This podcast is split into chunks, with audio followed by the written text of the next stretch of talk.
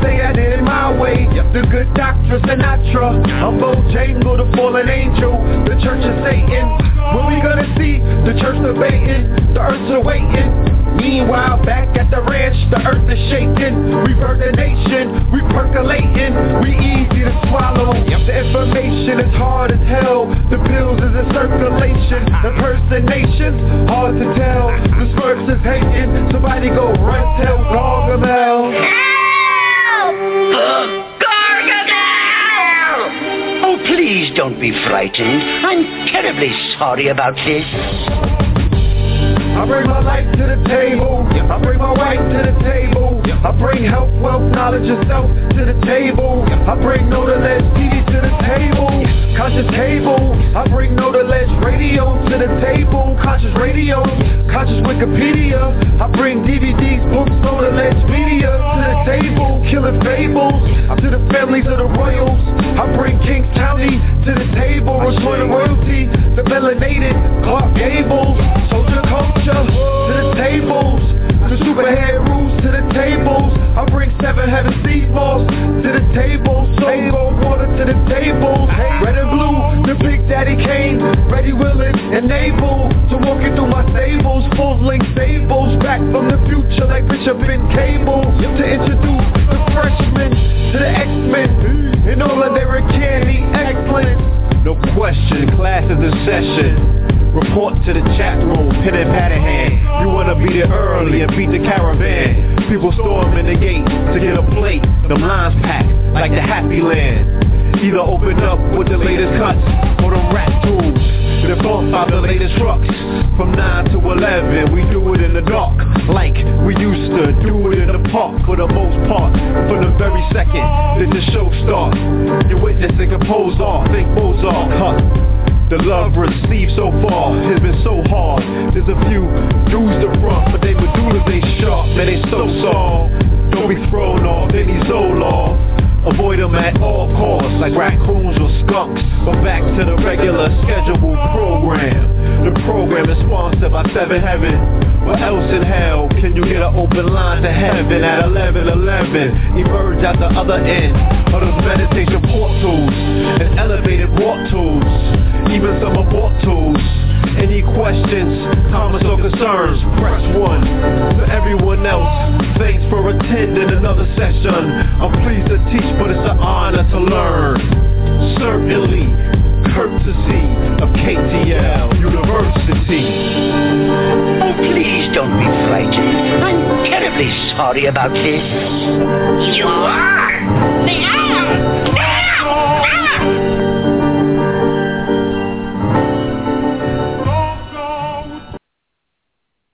Peace, peace, peace to you and yours. Peace to you and yours. This is Know the Ledge Radio, and you are now rocking with the best. Yes, indeed. This is your host, the Brother Blue Pill.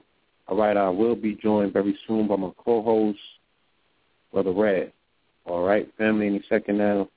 Brother should be checking in. Welcome back to another phenomenal episode of KTL Radio. The chat room is open, family. All right, greetings to the chat. Welcome to everyone who has joined us again tonight for this monumental episode. It is an honor to be welcoming back one of our uh, esteemed alumni over here at KTL University, our brother Lenon Honor. Okay? And he will be doing part two of the 9-11 fear-based mind control program. All right, the brother came through a while ago and laid down part one. Very timely, very informative, very prophetic. You know what I'm saying? He spoke on some things that he said will be taking place, and sure enough, those things have manifested.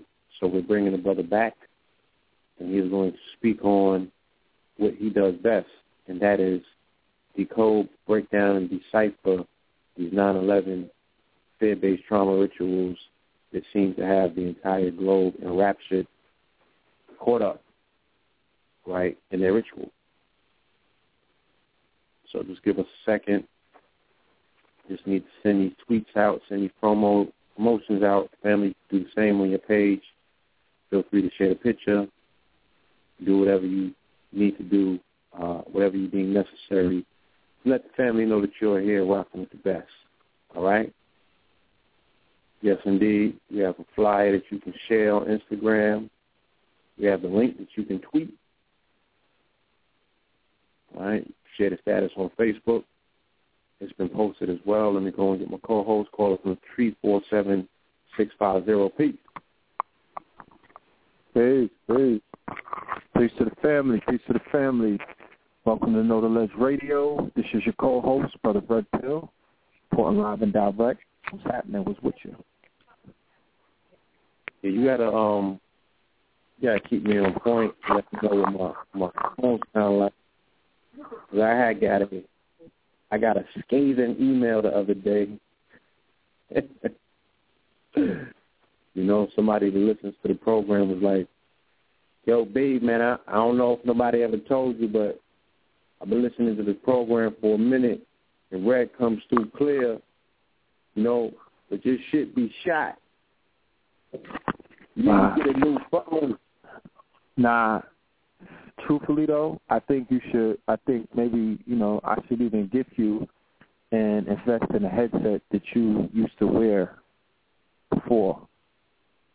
You know what I mean? I remember a few years ago you used to broadcast with a headset on and that that, that was your most, you know, uh clear and concise broadcast. It had a you know, it Yeah. was very strong. It came through very, very uh uh, you know, forcefully. I think Radio Shack has them on sale. Um, you know, you might want to go check it out when you're in Harlem. And, and Yeah, I'm I'm gonna gonna take that advice as well. I'm gonna look into it too. Yeah, I'm gonna look into it. You know what I mean? Yes, sir. Nonetheless, I mean, you know, if you can hear me, we good. Oh no, I hear you. You're broadcasting. All right. I am actually here in Harlem right now at Money Making Tuesdays. Shout out to the brothers who tech. Shout out to Sinetta, Sinetta TV. Shout out to my brother Reggie. He's in the building as well. You know, the brother is dropping some information that he's been able to, uh, you know, dig up and put into his presentation, the statistics. You know, those numbers. I'm, I'm, I'm hearing these numbers and I'm looking at the numbers, you know, and um, I'm an avid listener to, to reader of Claude Anderson, you know what I'm saying, and things of that nature. Uh, but the shit is like sobering. Every time that I hear these statistics and I, and I see these numbers, it's just like staggering. My mind is just spinning like, whew. You know, you you you like, damn, I had no idea, but you had to have had an idea. You just ain't know that it was that that gloomy. And I don't know if that's fear-based trauma. No, I don't know what happens is this. I don't know if they're cooking them numbers or not, but god damn. God damn.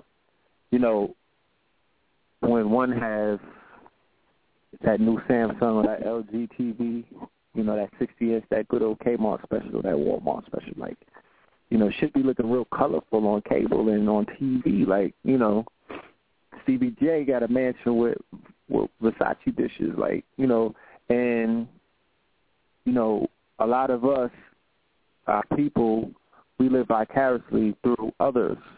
You know what I'm saying? That's one of the, uh, you know, one of the um, uh, symptoms of poverty.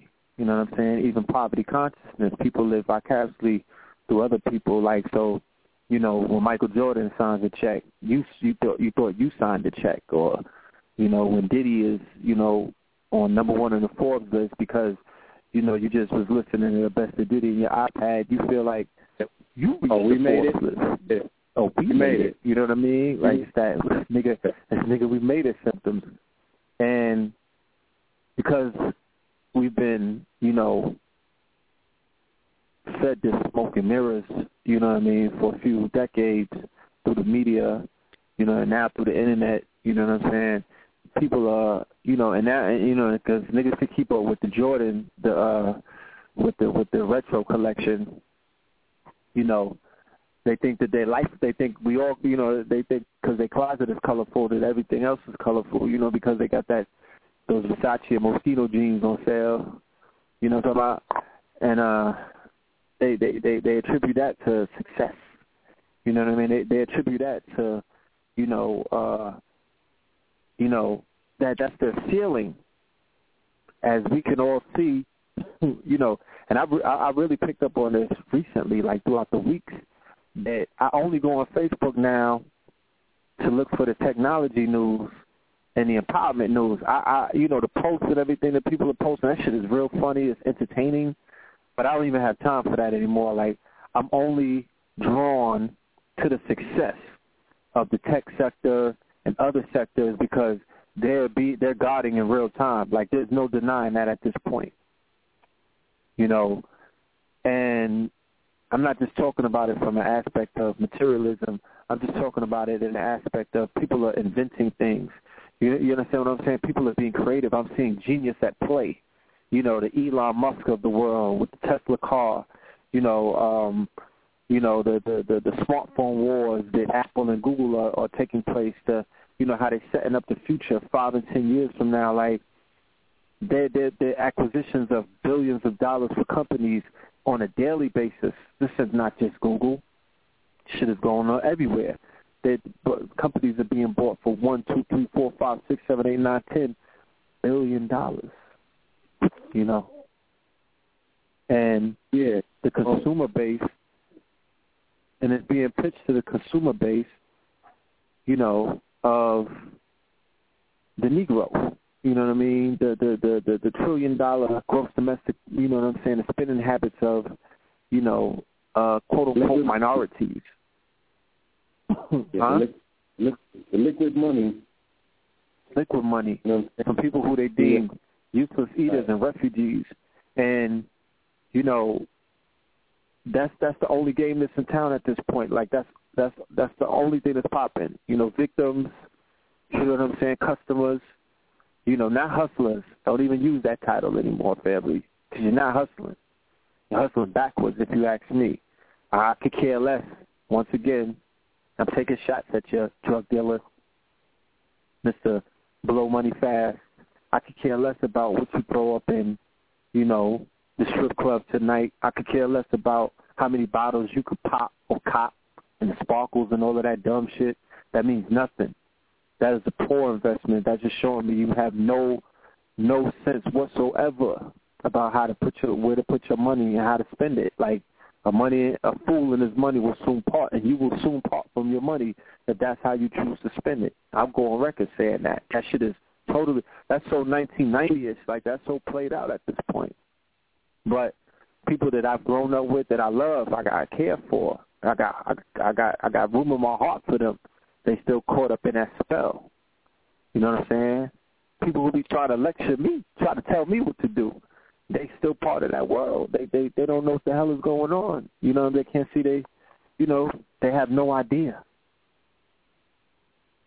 You know, and the babies are suffering. If if if nothing else, you know, coming back to New York just remind me that you got to make a decision and you got to stick with it. You know, this full moon also reminded me that like the only thing that you have anything to prove anything to in this world is yourself. You know, at the end of the day, when you leave these ceremonies or you leave building on the block or you leave this, this radio show, it's only you and your shadow. You know what I'm saying? And, and if you fool somebody, you're only fooling yourself. So you got to make a, a, a firm decision within yourself, and you got to be able to stick with that. You know, you got to always feel like your higher self, your older self, is watching over you, or the spirit of your child is watching over you. You know what I'm saying? To to keep you from buck dancing and, and backslide, backsliding and all these other types of things. So Because you see, you you out there, so you see how that shit is turned up, right? How, how you see the, how how the uh the traps are set. No, it's crazy. It's crazy. You know what I'm saying? And and you know, Sinetta and Sutet, we was talking about half an hour ago about the fact that, you know, he's finally come to the realization that the people don't want nothing but entertainment. You know, they say that they want economics, they say that they want some sort of uh, a solution based dialogue, but when you have these things, this is when, you know, 10, 15, 20 people might show up. You know what I'm saying? So people are into the fanfare, into idol worship, you know what I'm saying, they're into the entertainment. You know, and I understand it. I understand the fact that we Yeah. do hold on, we live in a consumer based entertainment society. We we are in Rome. You know, I had this conversation on the Ground Railroad last night on one twenty fifth. You know, until we come to that grip, again, a lot of people are speaking about the effects of living in Rome. You know what I'm saying? And not speaking about how to come up out of her, you know, or how did we get here, or what is the consequence of actually being here, you know. But they're just speaking about the the, the effects of being here, and they want to talk about that and, and get you caught up in that. And I've been, I, I admit, you know what I'm saying. I, I've allowed myself at one point or another to get caught into that. You know what I'm saying? But I You said one I- point. yeah. Huh? Yeah. You said one point or another. Said what? I said you said one point or another. At one point or another. Yeah, it might be yesterday, and then I wake up from it today, and I might go back to it tomorrow. You know what I'm saying? Nah, Because it's all good. it's, I was just it's entertainment. And, and what what else? Like, who doesn't want to be entertained at the end of the day? Real talk. Because people want uh, honey. I, I like being entertained. as as aware of things that you may be. You know what I'm saying? Like it, it's, it's a certain energy that's involved with these conversations, and you might just want to get in there to drop a gem on them or something to be like, look, I told you about these moons, goddamn it. You know what I'm saying? I told you about the blood moon ritual. Everybody falls asleep, and everybody's supposed to be taking a red pill and shit, but it's like everybody take a blue pill. They fall asleep right after one event. They even know how to make the connections. I'm like, yo, TMZ full moons. What else you got to know? When the fucking full moon hit, TMZ gonna come with a situation that's gonna disparage the black man. You don't get it by now. You know what I'm saying? Like, you don't get it. You don't get it. You don't see how these things are connected. You never seen uh, a, a situation with a brother in the elevator. You didn't see that recently. You didn't see the NBA uh, owner say something disparaging a black people. You didn't see this story before. This is new to you. You don't know how to connect the dots for yourself. So niggas are dangerous, B. That's that's what's really going on. It's like to a degree where you know being entertained is one thing, but when you when that's that when that's what nourishes you totally, like that's the only thing that gets you excited and, and and gets you talkative and gets you engaged and stuff like that. And then the combination of it when the sports involved, oh lord, Shoot. you know, this is Rome, B, in all of its glory. You know, Mm-hmm. it may be falling, it may be burning. You know what I'm saying? And all of those things. Still wrong. You know, the, the cyclical cycle of it, yeah, it might be at its height, it might be at its fall. It's still wrong. Fact, still wrong. You know what I'm saying? When you get some bread, what you do? Running to get that Versace, running to get that Armani. You know what I'm saying? Any Italian designer. You in Rome, when you get that bread, what you do? Got to jump in that Ferrari. Got to jump in that Lambo. Got to jump in that Bugatti. You in Rome, and you run to Rome. You desire to be in Rome. You ain't fully enough in it. You want to get all the way up in her. So we need to cut it out. And we need to deal with the reality of it from that place and start looking to whatever way in which, you know what I'm saying, you're going to back up out of it. You're going to lay your stake down in it and, and, make something of it. You know what I'm saying? Like, figure this shit out. But all this fantastical talk like we saw in Africa and shit like that, and people want to deal with reality from there, that's not going to cut it, man. You're not in Africa. Cut it out. You're Rome. Do you want to be a... And we don't even want to uh, go to Africa. Are you a capitalist or are you an anarchist at the end of the day? Bottom line. Let's talk like let's let's talk about that. Let's address that. You know what I'm saying? And, and we can figure it out. Everything else once you come to that conclusion. You know? And again, how's it mm-hmm. you, you know, you're getting pushed out of your neighborhood. How's it your neighborhood? Are you an American? Is that your citizenship? Are you embracing this as your homeland? Are you willing to die for this country? You know what I'm saying? Like, what are you putting into this country in terms of living as as as such? You know, like what, what's your position? What are your politics? Where do you stand on this? Where do you stand on that? Where are you at? But are we just, you know, a complaining, nagging, fussing people? They can't see things for what they are, and then we caught up in these situations, you know? Like, if nothing mm-hmm. else, like I said, when I to New York, man, I'm thinking, like, this conscious thing is, is, is the most deflated balloon ever. It's flat. Ain't got no air in it. You feel me? And it's like a waste of time. It's like a loop. You know, I'm I'm able to look at life in a seven year cycle. Because being on 125th and seeing that video reminds me of that situation, 2007, when I had an incident with the NYPD. And just, you know, every all of that perspective, the vending, like everything that was happening seven years ago, seeing the mirror reflect it seven years later. And then I'm thinking about, you know, uh, seven years past, going into 9/11 or six years for that matter. You know what I'm saying? If I'm able mm-hmm. to now uh, pre 9/11 and post 9/11 and divide it on some pie shit into a seven year cycle and see it for what it is, and it's like, yo, this thing is crazy. You know how we end up right back at where we started. You know, yeah.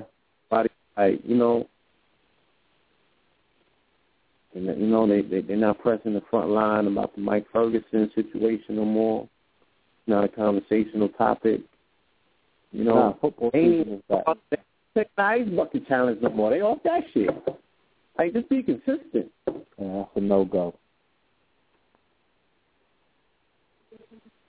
It's a no go. You know, no consistency. Amen. You know. Once again, hold on. Do you know they have 35,000 officers in New York City, the NYPD? Say that again? Do you know they have 35,000 NYPD officers in this city? 35,000? 35,000. So they brought Commissioner to the city council yesterday, right, about police procedures they want him to retrain officers. They want him to retrain the entire department, right, without openly acknowledging that they have been untrained to begin with, right, and also yeah. not addressing the fact all of those officers are part of a society who have been, you know, um, you know, uh, uh, raised and they've been raised in this society where the psychology is deeply embedded into them that you know the devaluation of quote unquote black life is a permanent you know it's permanently staying within their brain. This is something that they was programmed with before you know the first seven years of their life. So this is what their subconscious, the 95% of their brain is running off. 5% of their brain is just trying to kick in the reprogramming that's being done, but 95% of their unconscious mind is running off that program that's been instilled in them for the first seven years of their life. You understand? Because they live in a mm-hmm. society that supports that. So there is really no deprogramming or reprogramming them. Nobody is talking about, you know what I'm saying, the astrological factors involved. You know, we just ignore that shit like it has no bearing whatsoever. Right? So they bring them in there. They're having a conversation about policing and, and, and, and you know, retraining these officers. You know what I'm saying? He's like, look, this is rat and chokehold illegal, first of all. You know, we're not going to use it, but it's not criminal, so it's not illegal, so can't nobody be prosecuted for it. Mm. Then he tells them, on top of that, I need a thousand new officers. Mm-hmm. This If you want me to, re- Hold Huh? on. This is Bratton, bro. This Julian. This is the this is the person that swept up. You know, this is Giuliani's hitman.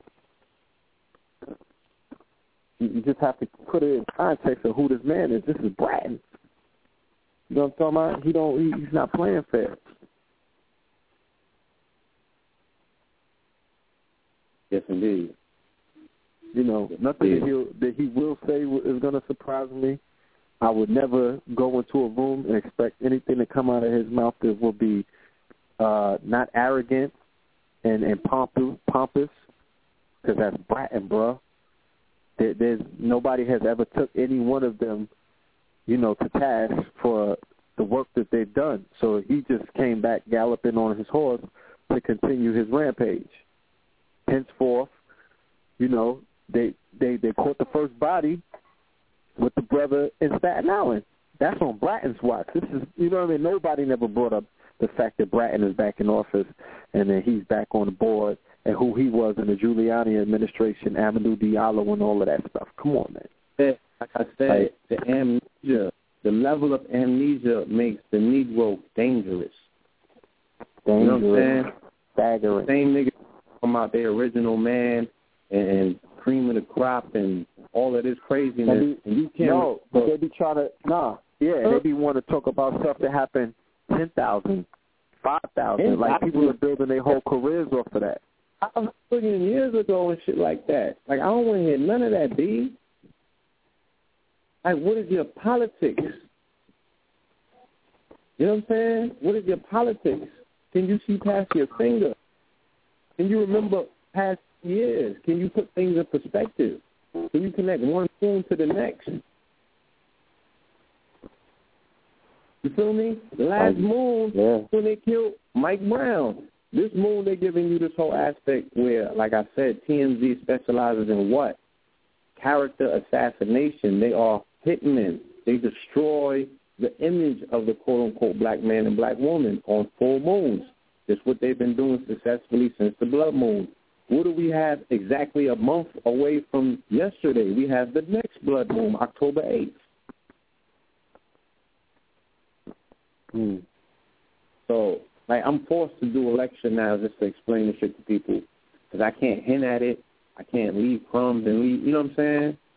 But niggas will take a little bit of your life that they think they know, and they'll try to stretch that shit. You feel me? But you give them some information that's to better their lives, and you got to tell them the whole spiel. They want to know the nuts and the bolts, the ins and the outs. Like, you can't figure this shit out for yourself by now? Moon, ritual. TMZ, ritual. Simple. NFL, NBA, yeah, all that shit, rituals. NFL, 22 teams on one side, 22 teams on the other, 44. Commissioner gets paid $44 million. The court is separated by 40 yards on one side, 40 on the other. 44, nigga. NBA, uniform, uh, uh, Jerry West, 44. Come on, what the fuck, man? You niggas are slow, man. No wonder you in the fucking position that you in. And you can't even see the obvious shit that's hidden in plain sight. So, you know, the brother's going to come forth and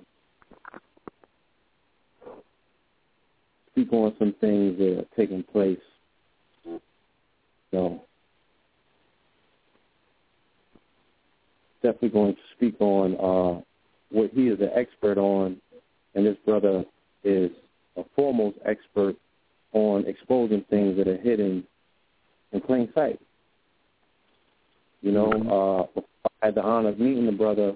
I came into contact via uh, many YouTube exposés, some of which were extremely informative and entertaining as well. Entertaining, I call it. So let me get into the description mm-hmm. of tonight so we can delve directly into it. Join us tonight right. as we welcome the program Lenon Honor. In honor of his groundbreaking, in honor of his groundbreaking tone, the 9/11 fear-based mind control program, we will take a critical look at the fear-based propaganda that has mushroomed and ballooned onto the scene in the last six weeks, leading up to the 13th anniversary of 9/11. Lenon Honor writes, each year Within the six weeks leading up to the anniversary of September 11, 2001, you will find a massive infusion of stories reported on by mass media that have a subliminal resonance for September 11, 2001. Some of these stories include terror threats, one, cyber threats, two, bomb threats, three, Al-Qaeda, ISIS, four, Osama bin Laden slash supervillain archetype, five, plane problems, six, national security issues, seven, Pastor Terry Jones. Eight, credible but unconfirmed threats. Nine, New York City slash ground zero. Ten, Homeland Security. The current terrorist threat propaganda is nothing more than psychological manipulation which is designed to trigger the trauma of September 11, 2001. Lenon Honor's book, The 9-11 Fear-Based Mind Control Program, also provides solutions as to how the global population can resolve the trauma of September 11, 2001. In resolving the trauma, the global population will be empowered to step beyond the limiting restrictions of subconscious programming and embrace the power of conscious creation, perpetual fear. All right, family? And of course, you can find the brother's books over at lenonhonor.com. He is a writer, a musician, a video producer, a talk show host, a counselor, okay? And more important, from what I can tell on Facebook, when I see this brother, the thing that stands out most is he's a wonderful husband and a dedicated father to his children. All right? So with no further ado,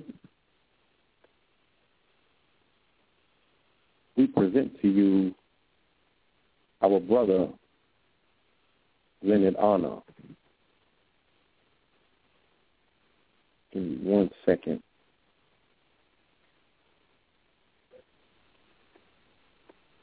Get this board working real quick.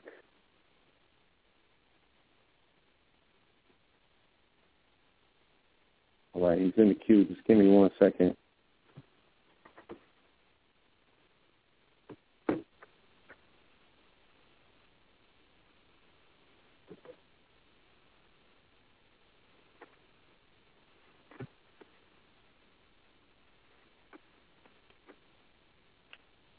All right. Just give us one second. He's going to call right back in. All right.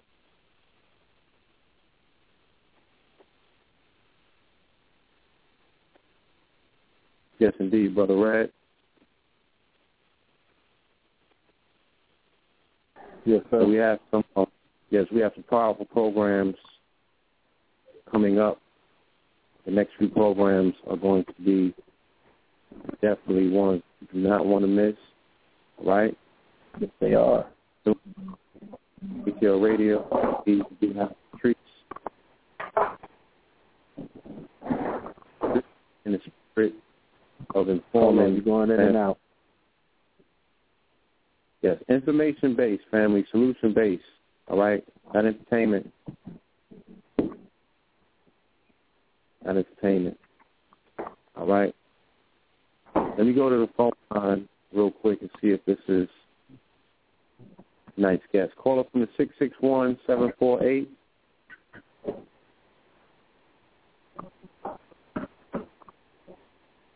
Give me a second, family. Can I make a quick announcement? Huh? Yes, you Can I can. make a quick announcement in the interim? All right. Uh, family out here in Texas, uh, specifically Houston, Texas, and all surrounding areas, uh, Brother Red Pill, we're going to be doing a presentation uh, this Saturday, this coming Saturday, in Houston, Texas, at the Kepler Bookstore. Everybody who is in the conscious community in Houston, Texas, I'm sure you're familiar with Kepler Bookstore. It is going to be, um, I believe it's going to be uh, me and Brother Talik. Uh, we're going to be doing a presentation. Um, Okay. and we, uh, um, check us out. We'll get back to that around the break. Is that cool? Right after the break? All Yes, right. sir. Open up the line is our caller calling in from six six one seven four eight. Brother On, is this you? Peace. Greetings, brother. I don't know if this is me. Can you hear me? Yes, sir. Yes, it is you. Loud and. Peace, brother. Oh, good to good to connect here, brother. Thank you so much, Red Pill and Blue Pill. Appreciate it. We appreciate Thank you, brother. brother. Welcome back. Oh, my pleasure. How's my audio? Is it loud enough for you?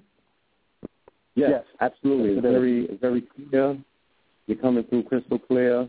You're at the right tone, the right frequency. We welcome you back. We honor you. We honor your work. And I'm very excited to hear what you have to say about the things in which you spoke on on the previous show, which pretty much were, at this point, to be validated as predictions. Here we are. well, you know, I have a saying, and that saying is that time always tells the truth. And people really need to think about that. Time does tell the truth. If you're patient enough, and if you look at things consciously enough, you will see that time will tell the truth. And the last time we were on, we talked about this topic, a topic that uh, I addressed titled the 911 Fear-Based Mind Control Program. And everything I talked about then came to pass. And I will dare say that everything I talk about here today will come to pass. Um, it is quite fascinating uh, that right now in the media there are a lot of stories circulating that has really caused a lot of people to become concerned. And it's on different levels. But one of the things that I've learned is that this is the season of concern. In other words, what I'm saying is that as we get closer to September 11th of every single year since September 11, 2001, people tend to be antsy. In other words, people get concerned. People begin to become emotional about things that maybe if these things took place earlier on in the year, they wouldn't have had the same type of an emotional response. And there's a reason why. And it's perfectly predictable. That's precisely why I can tell people in advance. I can tell you, told you last year, tell you this year. I can tell you what types of stories are going to come in the news that are directly related to September 11, 2001, and they always occur within the six-week period leading up to September 11, uh, of, of the anniversary of September 11, 2001. And this particular media cycle contributes to the overall emotional instability that we find on the planet right about now. And it takes place every single year. And this is what I call the 911 fear-based mind control program. Where would you like to start, brothers? You let me know. Well, I mean, I would say we can begin where we left off. And, you know, I like to uh, harken back to that six-week period, which pretty much adds up to, that's about 42, 44 days. You know what I'm saying? And I've been tracking the events that have been taking place. And I see that they pretty much were powered and fueled also around the time of mid-April when that blood moon came around and he started playing with the uh, prophecy of blood moons and Israel started harnessing a certain level of power that they use or utilize, should I say, to, um, you know, do the things that we're seeing in terms of fear-based programs in Palestine and things of that nature. But I want you to, uh, I want you to start where you feel most comfortable at. Okay, okay. Well, let me let me start with this. For those of y'all who are not familiar with me or familiar with my work, uh, my name is Lenon Honor, and I am a husband committed husband and father. My wife and I, we've been together for 13 years now. We have five beautiful children. And I want to um, reiterate something that you said earlier, and that is that my primary focus and my primary job is to be the best man that I can be and to be the best husband that I can be and most definitely be the best father that I can be. I am by no means there yet, but I'm working towards it every single day. Why is this relevant? This is relevant because it's very difficult to function as the best man that you can be, the best husband that you can be, and the best father that you can be if you're always in a state of fear. Fear is the great compromiser of intellectual process. In point of fact, it's the great compromiser of manhood, masculinity. It is the great, it is the great compromiser of fatherhood and husbandhood. We fear so many things, in particular amongst African American folk, black folk, whatever you want to call it we do have these internal fears, especially males, about our true power and our true worth and our true value. And so the notion of us standing up as upright men, uh, committing to our wives, uh, being uh, uh, adequate fathers to our children, it becomes daunting, the idea of it, because many of us believe that somehow we don't have the power to be these things. In other words, we have succumbed to certain levels of programmed fear. And it's not that anybody doesn't have the power to do that or to become that or to be great, irrespective of how he was raised, irrespective of whether or not his father was in the home. It's just that the issue of fear compromises our ability to see ourselves as powerful beings. Well, guess what, ladies and gentlemen? Just as males can be compromised by fear, the global population can also be compromised by fear. And I want to tell you all something that I have learned in my studies over many, many years, especially as I have analyzed media and media artifacts. And that is to say that the greatest means of control is not actualized through military might, physical, physical subjugation, or brute force. The greatest means of control is actualized through the manipulation of the psychological condition of the human species. And therefore, if you can manipulate human psychology by triggering trauma in people, in triggering the trauma in people, people become fearful. Here we go. This is a cycle. And as people become fearful, they begin to externalize power. They don't believe that they have the power to be great. I'm talking to you brothers who are listening here.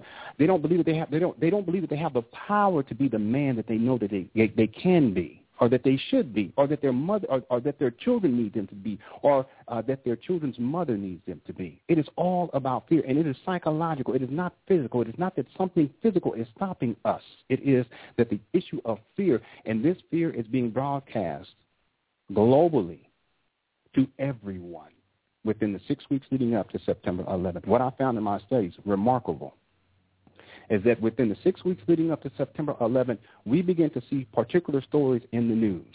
These stories trigger the trauma of September 11, 2001. So I can ask anyone who's listening here, do you remember where you were at on September 11, 2001? Do you remember how you felt on that day? Were you traumatized? Did you experience a level of psychological confusion about what was taking place? Did you become fearful? Did you begin to externalize power? If you can answer yes to any of those questions, you have been thoroughly introduced to what I call the 911 fear-based mind control program. This particular program is triggered within the six weeks leading up to September 11th of every single year. And I talked about this the last time, and it plays itself out every. It plays itself out perfectly. The idea, and what I want to, you know, inform everyone who's listening here is that once you know the program, because it's just a fear-based mind control program, once you know the program, there's no need to fear it. And then you can step into your power as a man. You can step into your power as a woman. You can step into your power as a creative being. This cannot be done so long as we succumb to perpetual fear. And y'all will be amazed at how much fear-mongering is in the news right now. Let me read something from page 86 in my book, and I actually have the timeline that illustrates the types of stories that come out in the news that are perfectly predictable within the six weeks leading up to September 11th, the anniversary. Within the six weeks leading up to the anniversary of September 11, 2001, we find a steady buildup of September 11, 2001 trigger stories in the news. Get this. Topics include, number one, terror threats. Uh-oh. Sound familiar?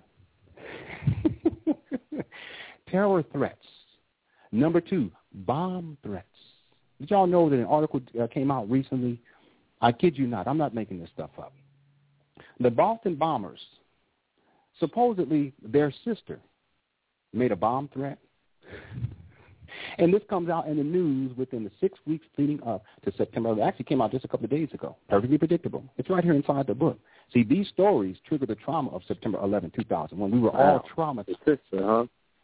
Each and every one of us, we were traumatized on that date, and we did not process that trauma consciously. Instead, that trauma was submerged within the subconscious mind. It was interpreted on a subconscious level and therefore submerged there, and it's been there ever since. Every single one of us. And there's trigger stories that can trigger that trauma, and then we begin to feel like we felt on September 11th, and that's why right now people are anti anticipating some terror threat. Nothing ever happens because this all this happens every single year that the stories come in the news, but there is nothing physical or tangible, and it's not designed to be physical or tangible. The idea is to stimulate people's psychology. It's called psychological warfare. So stories about terror threats trigger the trauma. Stories about bomb threats trigger the trauma. Number three, stories about Al Qaeda. Here we go. Al Qaeda comes back on the news, and now what is it? ISIS or Al Qaeda affiliates. Right.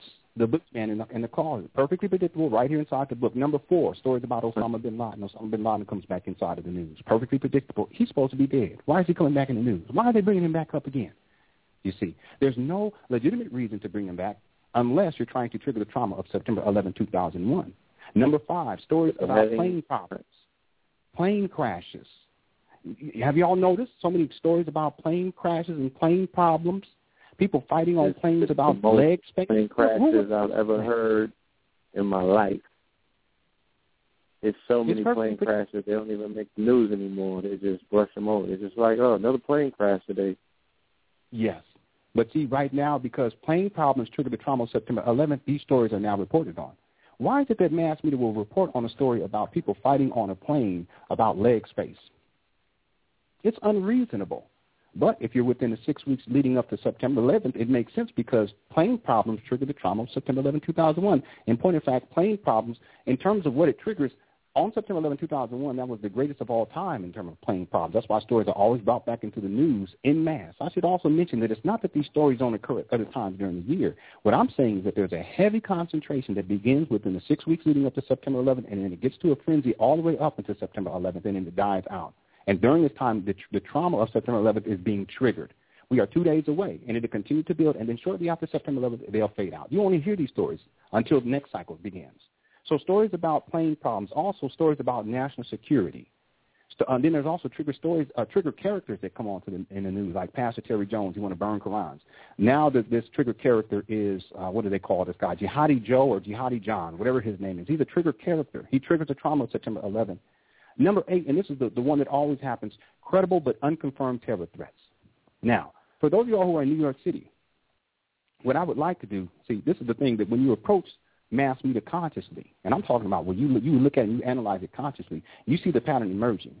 I want people to remember on the 10-year anniversary of September 11th, what do you remember about that was special about September 11th and the, the 10-year anniversary of September 11th? I want to read to you all because I have it inside the book. I want to read to you all an article. This happens every single year. Credible but unconfirmed terror threats. And does anything ever happen? No. It's not designed to happen. These are just stories that are fabricated. Literally, they are created out of the thin air to, to trigger the trauma of September 11, 2001.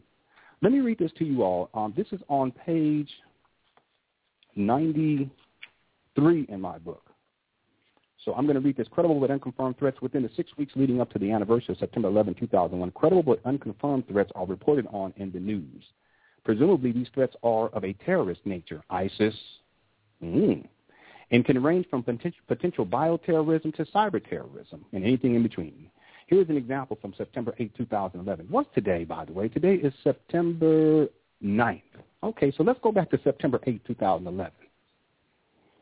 Terror threat called credible for 9-11 anniversary. Here we go by Jonathan Gintz, Pete Williams, and Robert Windrem. NBC News, September 8, 2011. So for those of all in New York City, if you remember, on the 10-year anniversary, we're talking about September 11, 2011, they had New York City on lockdown. Did anything happen? No. But it was it was all psychological. It's called psychological warfare. It's called a psyops to manipulate people's psychology and to trigger the trauma of September 11. When you trigger the trauma, what happens? People become fearful again, and they begin to externalize power again, and that's how you control people. It's not physical. It's psychological. Let me read this to you. Washington.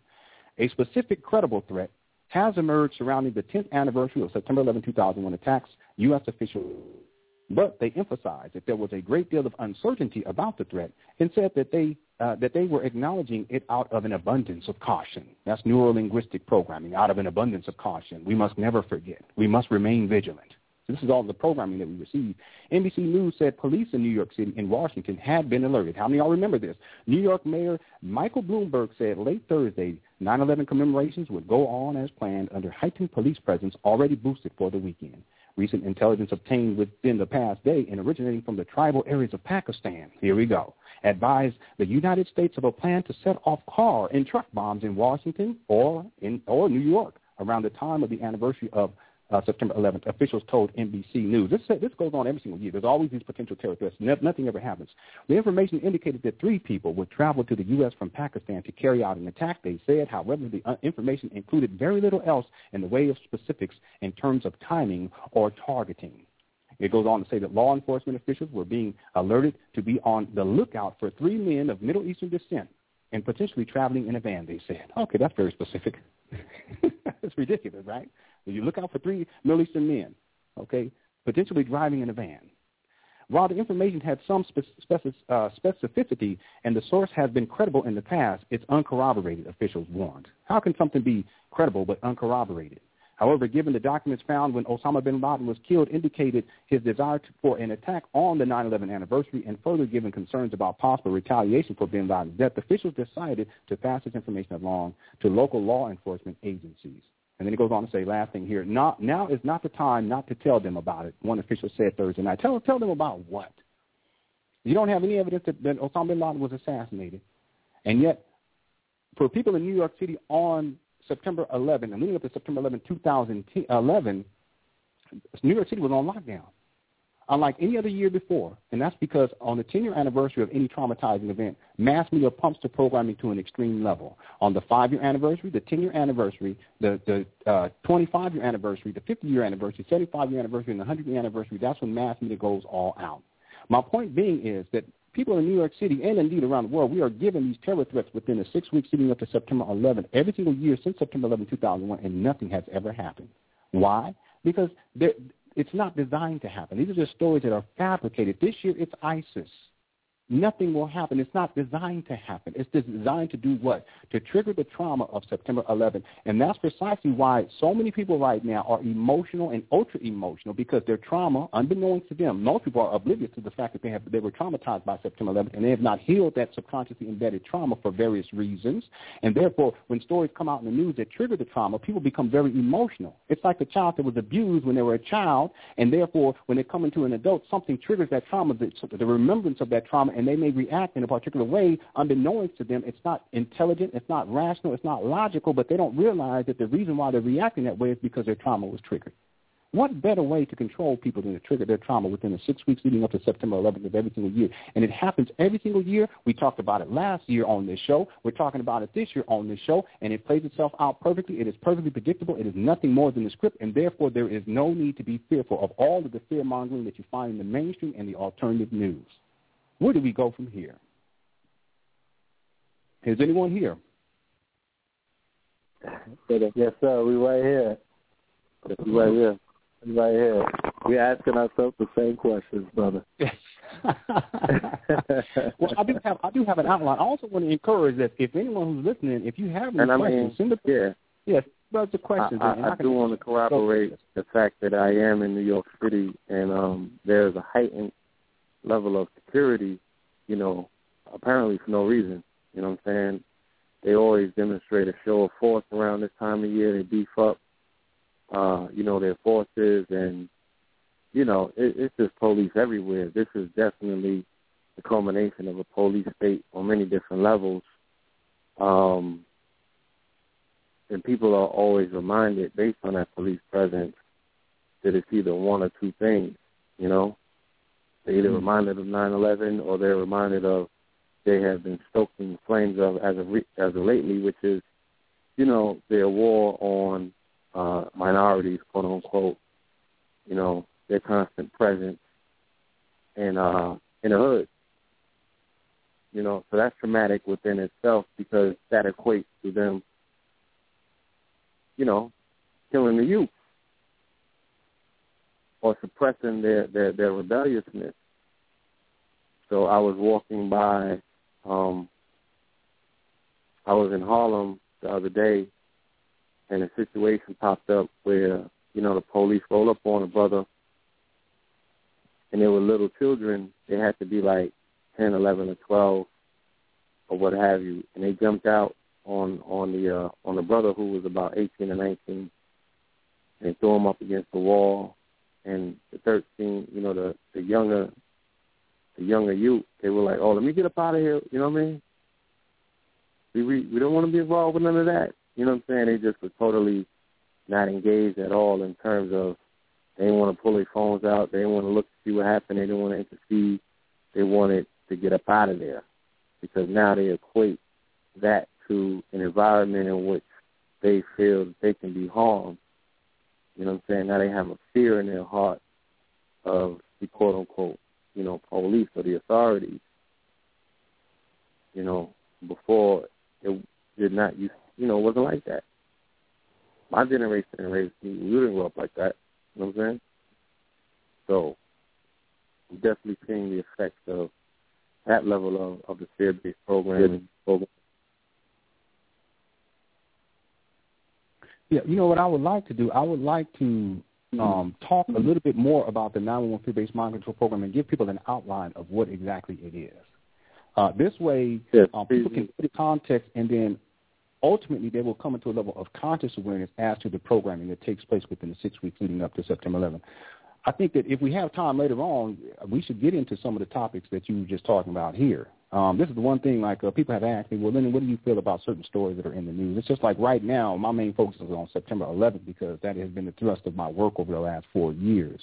But if you would like to talk about some of these other topics or, you know, uh, questions, any questions that people may have about that, and, and I'll be more than uh, welcome to respond. I should say this, that I have had my own experiences with the POPO or with the police, and uh, uh, these experiences have uh, proven to me that it is very important that we teach our sons how to interact in certain situations so that the likelihood of them leaving those situations alive is heightened. And I know it's not fair that we should even have to think that way, but the system is designed with this level of um, unfairness and that, this is something I think that, that would be important for us to talk about uh, if we have time later on during the show. I have some very oh, um, ideas about this. I have three sons.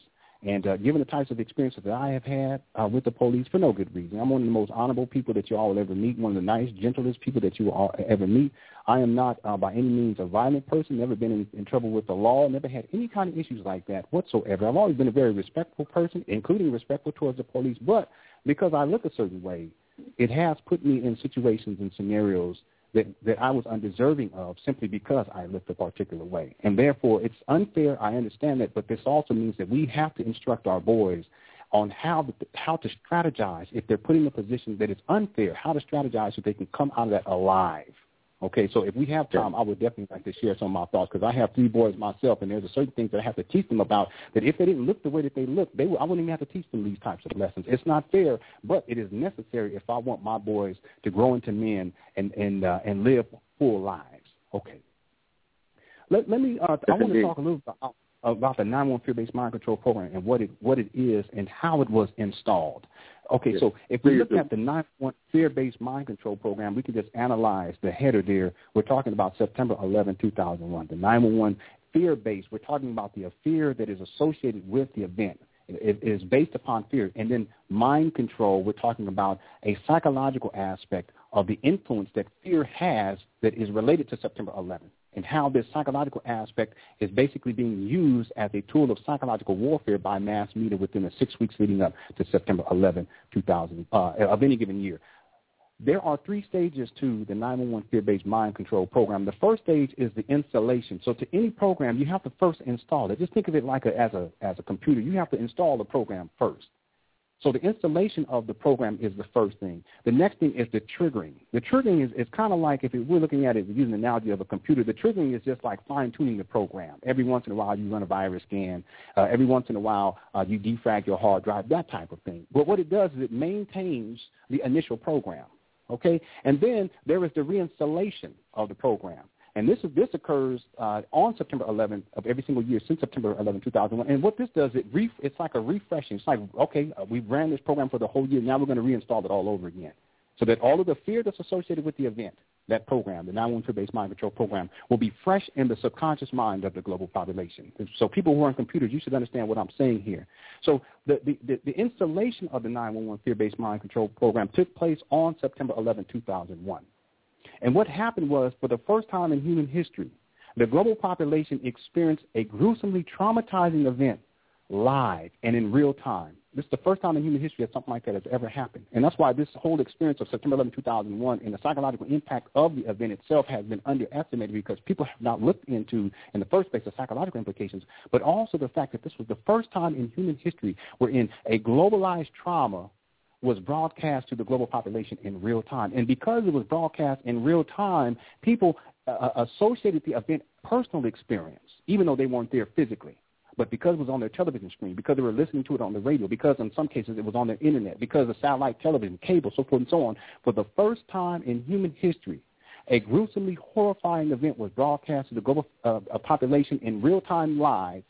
And as a consequence, people experienced a high level of trauma globally and did not and were not able to process that trauma consciously. There's three main reasons why. And this can be applied to any trauma that we may have experienced in our lives. That when we are unable to process a trauma, there are th- usually three main reasons. The, the, the first reason has to do with sensory overload. Okay? So sensory overload occurs when we are inundated with external stimuli. That's to say that if we're given too much information at once, it becomes very difficult to process any given element of information consciously. In the absence of being able to process a vast array of information because our senses are overloaded, we begin to experience a level of psychological trauma. This is precisely what took place on September 11, 2001. See, what happens is, is that whenever your conscious awareness is unable to define an undefined element or to solve a problem, you begin to experience, experience a level of psychological trauma. So you can think of it, any experience that you have in your life, you have a, a problem and that you have not been able to solve, you start to get stressed out. You can't process the trauma. And what happens is that in that moment when you experience a level of psychological trauma, because you can't define an undefined element, in this case September 11, or you can't solve a problem, in this case September 11, the subconscious mind kicks in as a psychological defense mechanism and takes that, that uh, trauma and submerges it within the subconscious mind. This happens for us all the time. The idea is that the primary objective of the conscious mind is to solve problems and define undefined elements. The, the main objective of the subconscious mind is to protect the conscious mind from experiencing levels of psychological trauma. So anytime you can't define an undefined element or so, solve a problem, you experience psychological trauma, your subconscious mind kicks in. You can even look at it in your own childhood, different traumatizing events that you could not process consciously were submerged within the subconscious mind. In some cases, we, we kind of forget about them until someone brings it up and triggers, and then we remember that that took place. That's because it's submerged within the subconscious mind. That's why there are people who, for instance, uh, had issues with the police when they were younger. And the trauma was so great that they couldn't process, they couldn't define the undefined element or to solve the problem. The trauma was so great that the subconscious mind kicked in and submerged within the subconscious mind. And then when they're driving in the car, here we go. A lot of brothers know exactly what I'm talking about. You driving in your car, minding your own business, ain't breaking no law. Popo uh, rolling behind you, ain't even worrying about you, but you start getting antsy. Why? There's no legitimate reason why, because it's not like they're looking for you at that time or that they're about to even pull you over. But you brothers know what I'm talking about.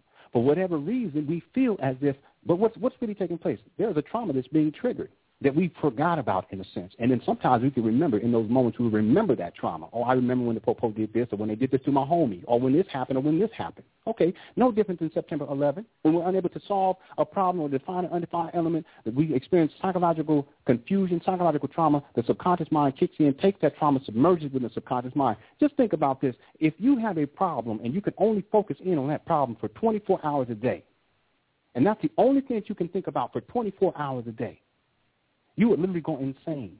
In point of fact, there are people who literally go insane because their traumas or their subconscious traumas are, are stuck in their conscious awareness. And as a consequence, they're always thinking about this problem. And that causes people to literally go insane. insane. So as a, as a wonderful arrangement of human psychology, the subconscious mind takes the trauma, submerges it within the subconscious mind, and therefore you can move along in your life consciously without thinking about the trauma, the un, undefined element, or the unresolved problem. Well, this, the same thing applies to September 11. Because we experienced sensory overload on that day, we experienced psychological trauma, and therefore the, the event itself was submerged within the subconscious mind, and it's been there ever since. Now, that's the first main reason why we were unable to process the events of September 11 in real time on that day. In other words, we were unable to define the undefined element of what was taking place on September 11, 2001. And we were, una- un- we were unable to define undefined elements. One of the other reasons why happens to do with uh, what I call conflicting information just think about this. If your conscious mind's the, the main objective is to define undefined elements and to solve problems, and you're giving conflicting in, information, how are you going to define undefined elements to solve a problem? It cannot be done.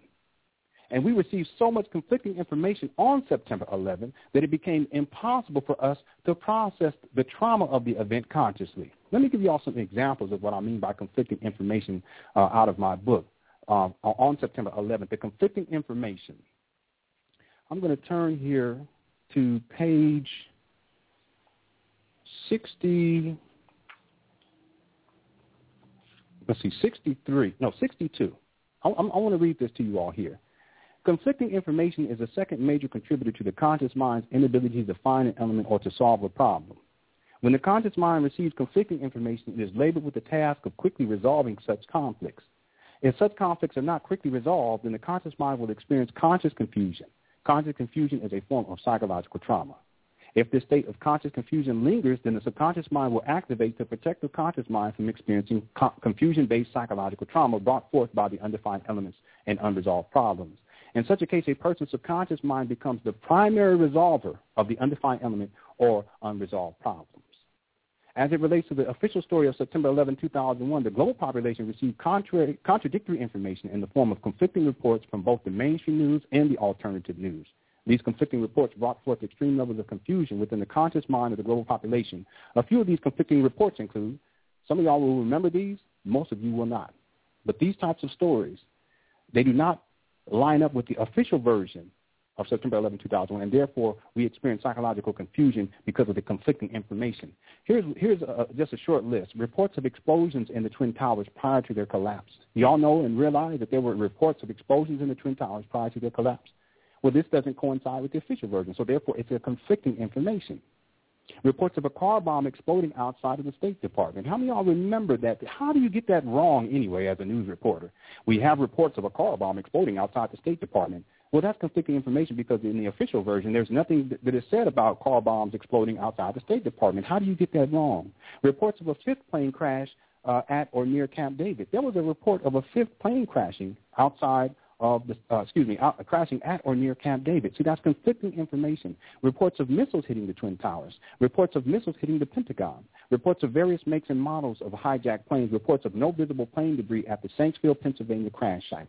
See, this is all conflicting information. Reports that the collapse of Building 7 was the result of fires. Really? That's conflicting information. And as a consequence, when we receive conflicting information, we cannot define an undefined element and solve a problem. Now, the third and most important contributor to our conscious mind's inability to solve the problem of September 11th in real time or to define the undefined elements of September 11, 2001 in real time was the intellectually stifling emotion of fear. People underestimate the power that fear has in terms of compromising the intellectual processes.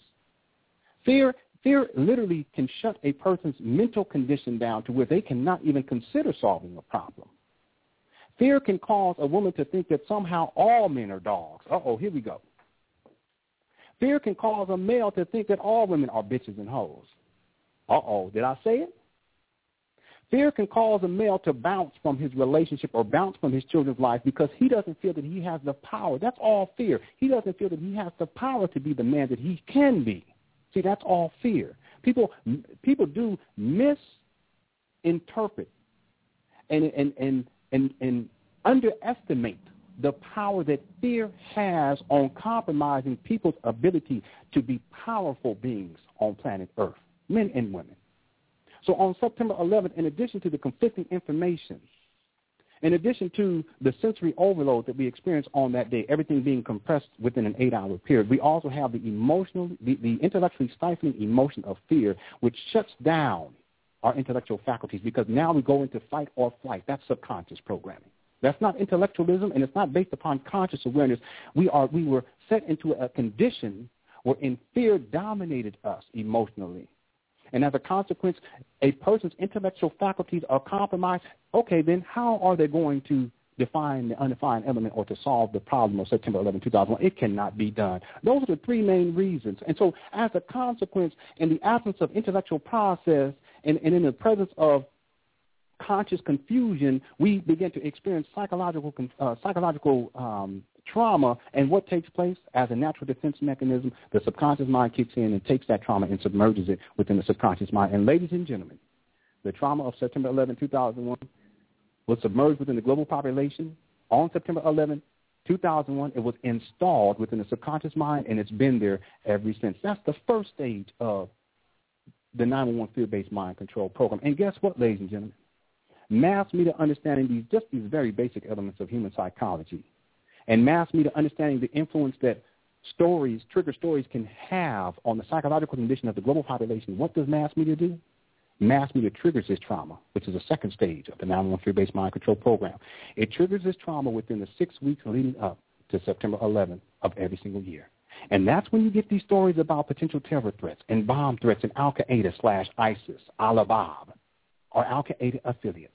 And that's when Osama bin Laden somehow is brought back on the scene. He's supposed to be dead. Why is he coming? And that's why you get all these plane problems because these all have a subliminal association with September 11. And then now as we enter into these final few days, that's why you go into the news and this is all you see.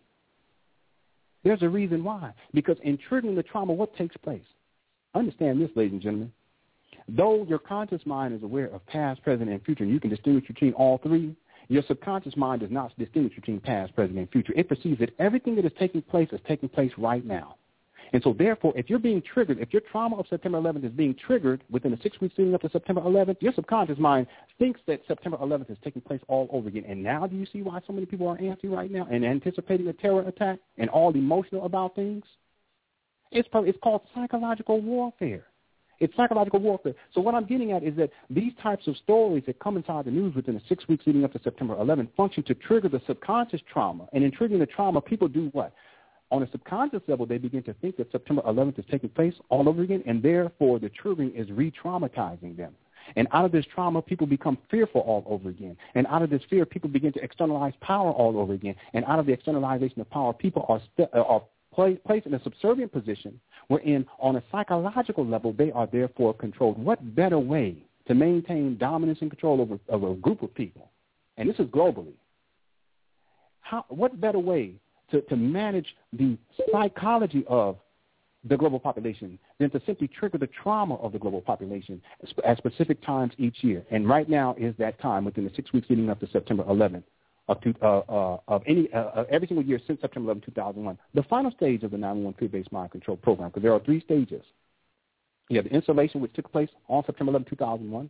Or for those of us who were not alive then, whenever you were indoctrinated into the 911 fear-based paradigm, that was your installation. Okay, maybe your computer wasn't built until you you know 2003. Okay, that's okay. The, the program is always reissued, and once a program is reissued, that's your installation. But for me and for most of us who are listening here, we were alive on September 11, 2001, and therefore that's when that initial program was installed, like a computer program, into the subconscious mind. And then there's a triggering of the trauma of September 11, 2001. And that takes place within the six weeks leading up to September 11th of every single year since September 11, 2001. And then the final stage, ladies and gentlemen, takes place on September 11th on the anniversary. And that is when people get together and participate in this morbid death ritual celebration. And that's precisely what it is. When people, they dress in all black, they're, they're mourn, they're, they mourn, they cry, they have these little ceremonies, in some cases these huge ceremonies. And then on the news, they have all these retrospectives. And what this does, it just triggers the trauma even further. Because now people have to relive death and destruction all over again. They show the plane crashing into the building. They show people jumping off of the building. They show the buildings collapsing, firefighters running down the street, burnt flesh. They show all of the trauma, the horror, the, the horror of it all, the blood, the guts, all of it, and they represent it to people as a reinstallation, and then people participate. To top it all off, people participate in this morbid death ritual and then bring their children along to have their children be traumatized too. What kind of insanity is that? That's some bullshit if you ask me. But in the absence of intellectual process and, in, and within the state of fear and perpetual fear and the triggering of the trauma, submerged trauma that has been unresolved for 13 years now, parents will bring their children along and expose their children to this bullshit. And what takes place for a lot of these children, this is their installation process.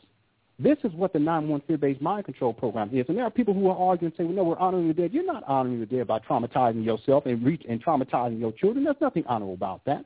Don't nobody's ancestors want you to get up there and, and, and participate in this morbid death ritual like that. It's not even reasonable or logical. But why do we do it? I want to explain something. Why do people participate in this morbid death ritual? Because for, they are led to participate because of a six year, a six week cycle that takes place every single year. And see, in the absence of the resolution of their trauma, they will be compelled to relive the trauma if the trauma is represented to them. This is an aspect of, of, of human psychology in terms of how the subconscious mind works. To make this even more clear, and this will be the last point, it becomes very clear to me once you follow mainstream media and alternative media too, within a six-week period leading up to September 11th that people are being triggered and reconditioned to participate in this morbid death ritual that takes place on September 11th. And part of the reason why is because the trauma itself, the initial trauma that, was installed for most of us on September 11, 2001, is unresolved. And the subconscious mind seeks to make associations.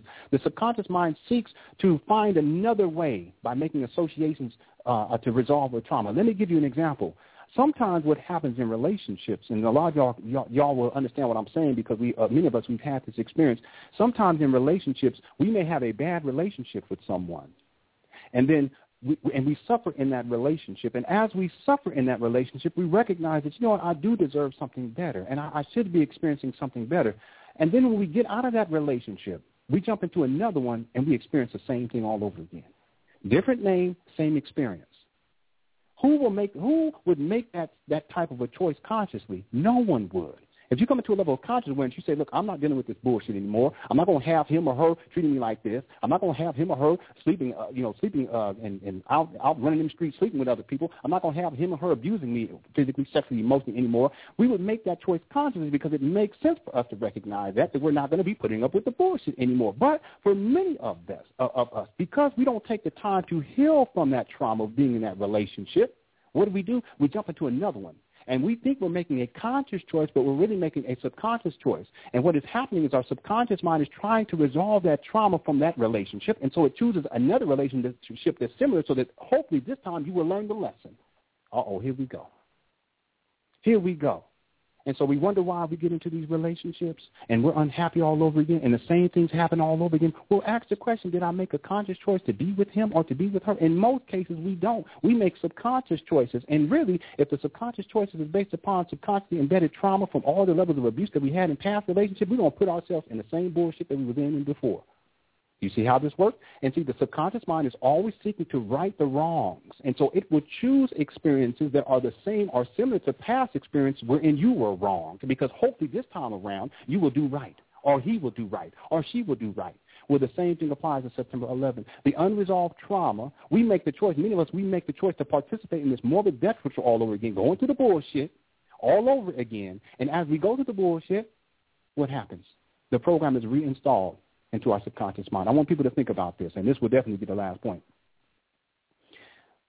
Under normal circumstances, if we were given an opportunity to heal the trauma of September 11th, in other words, if we didn't, if our traumas weren't triggered, just like in, under normal circumstances, if we really took the time to heal from past relationships, we wouldn't go for the okey doke all over again. Because we would take the time to heal from the past relationships, we would learn the lessons that we can use to empower ourselves, and then we can make a wise, conscious choice for the next person that we're going to deal with. Same thing applies to September 11th. But see, the problem is, is that with September 11th, we have this program that takes place. And the program goes like this. Instead of giving people time to heal the trauma of September 11, 2001, and Mass Media does this, we are going to issue stories that trigger the trauma. Here we go. And when this, in the six weeks leading up to September 11, we're going to trigger the trauma, trigger the trauma, trigger the trauma. And then when we get to September 11, people are going to participate in this morbid death ritual, and that reinstalls the program. And then the next year, we're going to do the same thing. And then the next year we're going to do the same thing.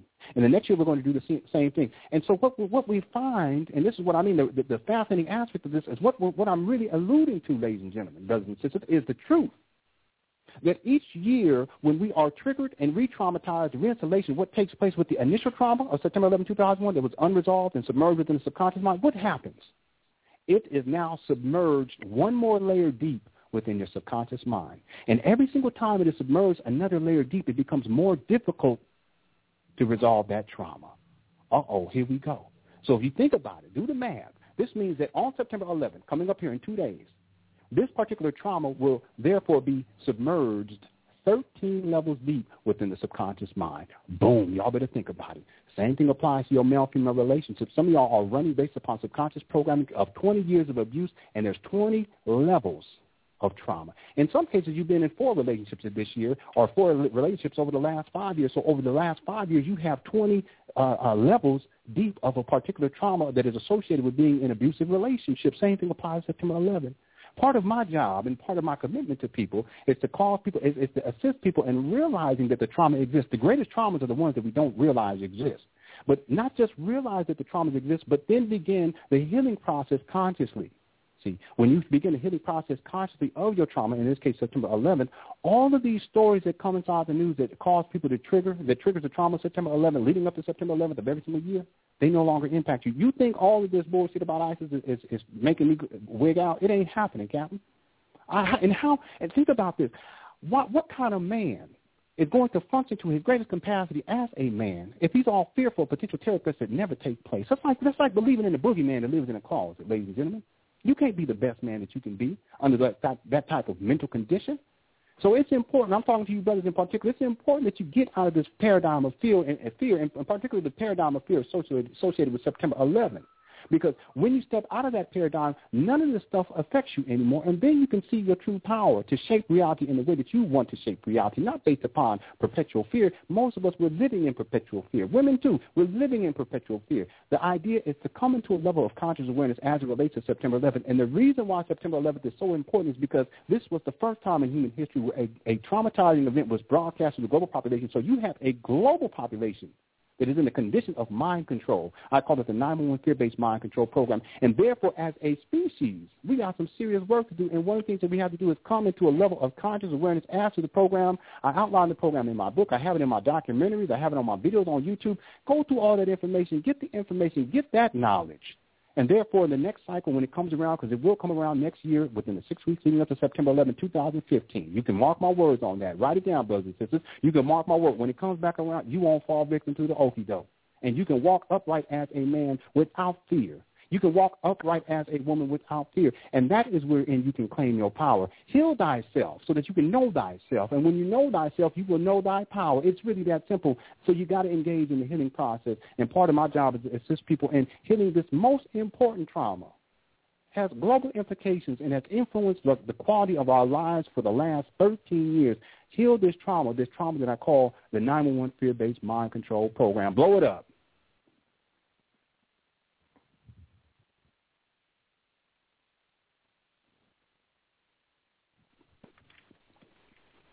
Man. Wow. Any any questions, brother? We got to have at least one or two questions. Come on now.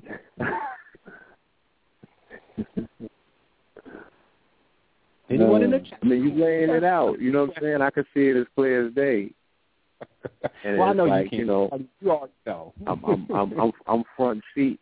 You got the 80 foot screen head up, you know, the screen up, and I'm just like, whoa. I'm seeing all yeah. of the headlines. I'm just seeing how everything fits into the thesis, and it's very clear. I, I, right, real quick. Let me go to CNN, and this ain't scripted. Let me just head on over there real quick. Let, let's see what some of these headlines. do. Of yeah. course, Ray Rice is in the news. Okay, we know that. But let's look. Let's that's, look below that's fear based though. Uh, it sure is. It sure is. And look, that's they got that's program.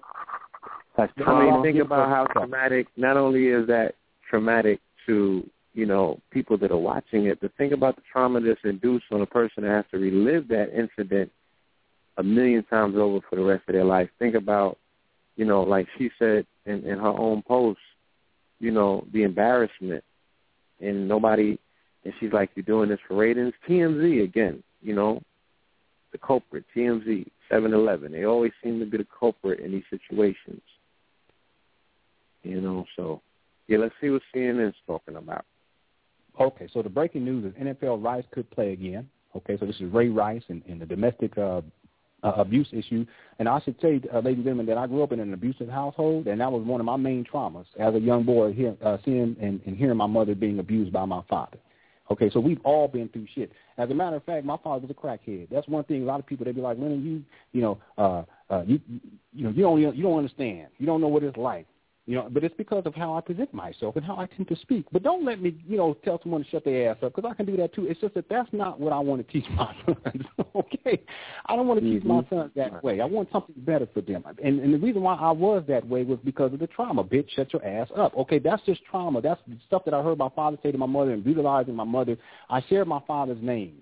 So whenever my father would beat my mother, she would scream out to him and ask for him to stop and scream for mercy. But in my mind, subconsciously, what did I do? I interpret her screaming for mercy as if she was screaming to me for mercy. And so I began to internalize that I was the abuser of my own mother. So I've been through the shit. I understand, ladies and gentlemen. Father was a crackhead. And I can give you a story. I'm writing a book right now, too, uh, Visions of Manhood. And it's an autobiographical account of my life journey to becoming the man that I am. And the shit ain't been easy either. I've had to, I have to go through a whole lot to get to where I'm at. And I still got a long way to go. But the point that I'm getting at is that I recognize abuse. I know what abuse is about.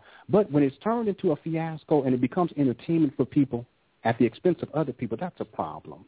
That's a, that's a serious problem. So, you know, th- this will say that CNN don't give a damn about uh, women who are being abused because, in point of fact, women are being abused all the time. They don't give a shit about that. TM, TMZ most surely, surely don't give a damn about women because most of the shit that they post is misogynistic and sexist anyway. Is that not the truth? They they're full of bullshit. That's the truth. And I'm telling y'all, like a man who really does love, and I'm not saying this to talk, you know, just talk that talk. I live this, ladies and gentlemen. I live this. I love my wife. I love women. I got I got two beautiful daughters, and they're not going to be raised, you know, w- with this bullshit that a lot of people are raised in, and I'm not going to have it. So I understand people want to act like they care about women, but it's it's only timely, right? It's only when they choose to care about women. No, look, I care about women all the damn time. Okay, so now TMZ trying to go on this campaign, and, and all these other news networks jumping on the bandwagon like they give a damn about women in the first place. Y'all don't give a shit. That's the truth. So that's the breaking news right now because anytime you can stimulate, here's the three issues that stimulate the most type of controversy amongst the human species right now. Num- number one is race. Number two is religion. And number three is sexual orientation. Those three things, anytime those types of stories can be used to divide and conquer, they're mm-hmm. front line. Front line mm-hmm. and center. But beyond the breaking news, and I wish we had more time to get into all that, brother, okay? Maybe y'all might have to have me back and I can speak on it, but other uh, the other topics, and because we're close to September 11th, you, you will see on CNN. You can go to any other place too, right? And you'll see these types of stories. U.S. Mu- uh, must bomb ISIS leaders, Hawks say. Okay, so this is about ISIS, terror threat, and there have been propaganda pieces in the news where they're saying things like we need to go to DEFCON five or DEFCON one, whichever one, whichever one is the highest one, because there's a potential ISIS terror threat here in the United States, and they're going to be using these stolen planes. Okay, that's a plane problem. Here we go. Okay, Obama, I have authority to strike ISIS. Show me ISIS in the first place, and show me these these this Oh, yeah, yeah. No, ha- Show- as show he said, me- I'm going to destroy and degrade ISIS. Now that sounds very subliminal to me. You're going to degrade. ISIS. degrade.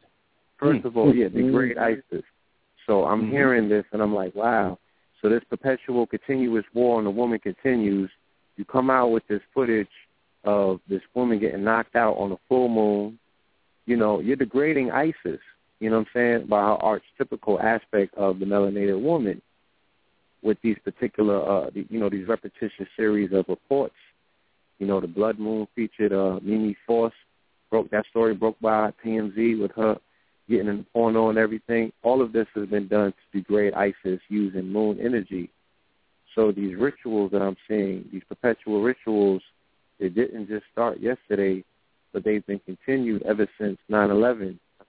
Okay, Shock and Awe dealing with Shekinah, you know, all of these things, Katrina, all of this, all of this is to perpetuate the destruction and the degradation of the feminine principle on this planet. That's what I see. Mm-hmm. You know, I I'm that. also want to get to the undercurrent of is this 9/11 ritual about? We know that it's continued by them, um, you know, reigniting fear-based trauma. But what is at the root of the ritual? What are they hoping to gain? You know, at the root of the ritual. Why the ritual to begin with? What is it perpetuating at the base subconscious level of the mind? Well, it has to do with the externalization is, of power. Is, yeah. Is the fear just for down. domestication pro- uh, uh, purposes? Well, the fear is the means through which you cause people to externalize power. So what I outline inside my lectures is that trauma brings forth fear. Fear brings forth the externalization of power, and the externalization of power brings forth control. So in other words, if you keep people in a state of fear, they're going to externalize power. And once they externalize power, you can manipulate them indefinitely. And it, it's not a physical manipulation either. It's all psychological. And so therefore, if you want to control Right. a person, understand what their trauma is, trigger their trauma, and when you trigger their trauma, they're going to have a pre-programmed response because it's all subconscious. They're not going to even think about it. They're going to have a pre-programmed response, and therefore you know how they're going to react in advance. And based upon you knowing how a person, just like chess, if you know how dude on the other side of the table is going, what his next move is, well, you can strategize accordingly, and you can trigger his trauma to make him make a particular move, and you know exactly what he's going Yep. to do in advance. So it's all comes it all comes Mhm. down to externalization of power. I want people to understand something too, that the externalization of power ain't got shit to do with someone out there trying to control people. That's not it. It's about us recognizing that we are either going to internalize our power or we're going to externalize. Because that's the real choice that we have on the planet. You either externalize or you internalize, and no one is forcing anyone to externalize. See, it is a choice that we have. And as men in particular, we got to be clear about this. Do not externalize your power to anyone. You have to be able to stand up forthright and, and as an honorable man and recognize that this is my power and I can't give it away to anyone. So when we give the fear programming, right, or the degradation programming of ISIS, my goodness, or the degradation programming of another black male who is beating on a black woman. Uh-oh, here we go. When we get the programming and everyone jumps on board with that programming, and it makes us feel less than now because we associate Ray Rice with ourselves on some level. It's the truth. The women who see Ray Rice's wife, they associate themselves with her on some level. Because we tend to do this as African American folk. Because we have had a, a certain types of experiences, we tend to project our identity onto those that we see on the television screen or to those who we see in the news headlines. And so if you can always bring Right. up this, this perpetual degradation of African African American people or quote unquote black people, then what it does, is it further degrades those who identify with these African American people or black people. Yep. But it all comes back to externalization of power. And I'm very clear about this. I'm not even into the concept of race, but I understand race programming. Okay, I don't. We don't even teach our children the concept of race. What we teach our children is that you're a powerful being and you can make this world what you want it to be, and don't be limited by any concept, including the concept of race, because it doesn't necessarily have to That's apply right. to you. You do the best that you can do as a human being. You don't have to choose a mate because they look like you. You choose a mate because this person is going to be a good husband and a good father to your children, daughters. You don't choose a woman because she looks like you or because she looks like your mama or because she looks like your daddy on some level. No, you choose a mate because she's going to be a good wife for your for you and a good uh, uh, mother to your children. This is very clear to me. I understand the concept of race, and I understand the programming that we receive in media, and that programming is designed to cause the dead people to degrade themselves by the externalization of one's identity onto these particular types of characters that come onto the news. And then on top of, to top it all off, is, is we're led to believe that somehow people really give a damn about domestic. But don't people give a damn? Didn't nobody give a damn? My mama was being being beaten down. And some of you women who are listening here don't don't when you being beaten down, don't nobody give no damn. And this is the truth. But you put it on the news, okay, now it's a big issue and everybody wants a piece of the action. You see what I'm saying? Right. So this too is the externalization of power. When we be, when we begin to believe that somehow it only matters when someone else says that it matters, that's the externalization of power. And that's why we have to internalize power. If it matters to you, it should matter to you 24 hours a day, not just when media reports on it, but 24 hours. And to be quite honest with you, domestic violence, just relationships in general, positive male-female relationships matter to me and my wife. Our work is about that. It's about in- inspiring people to recognize that they too can experience a positive relationship. But you can't do that if you are stuck in the paradigm of fear, and you can't do that if you have these subconscious traumas that have gone unresolved, in particular subconscious traumas dealing with emotional distress related to past relationships wherein they did not turn out, or wherein you were abused, or wherein there was infidelity, so forth and so on. So the healing process is key. Is key. Just like you must heal your past traumas as it relates to male-female relationship, you also must heal the trauma related to September 11, 2001. And in my book, I give three steps for, that anyone can take to heal that subconsciously embedded trauma. And once you heal the trauma, the, the impact that all of these types of media stories, ISIS, so forth and so on, it does not have the same type of effect on you. You're liberated from the programming. Yes, indeed. I, I- definitely was going to ask you about that. You know, what are the solutions that one can implement to deprogram themselves? You know, from this um, fear-based trauma because, uh, like you know, it, it could be triggered from something that someone doesn't even make the conscious connection to. There could be a subconscious connection to it that one might overlook, and it's still being triggered.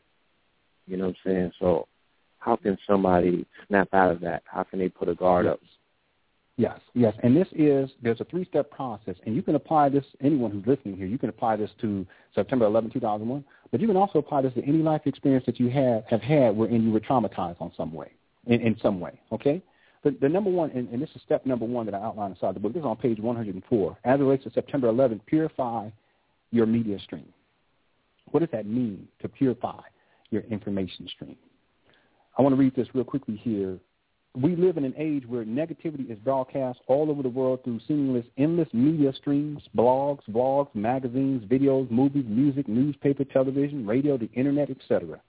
At any given time, you can find information that is rife with death, destruction, conflict, and war. As an example, you can go to any news outlet and observe what is being reported on. In my article, Purifying Your Media Stream, dated November 2nd, 2011, I illustrate the nature and quality of the stories that are commonly reported on in the mainstream and the alternative news. Here's some of those stories. CNN, Pakistan truckers face deadly drive, filmmaker tortured in Syria, stocks end stellar month with a tumble, snowstorms leave 1.7 million without power. Here's Reuters. Cain calls sex harassment claims baseless. New cyber attack targets chemical firms. Does more people mean more poverty?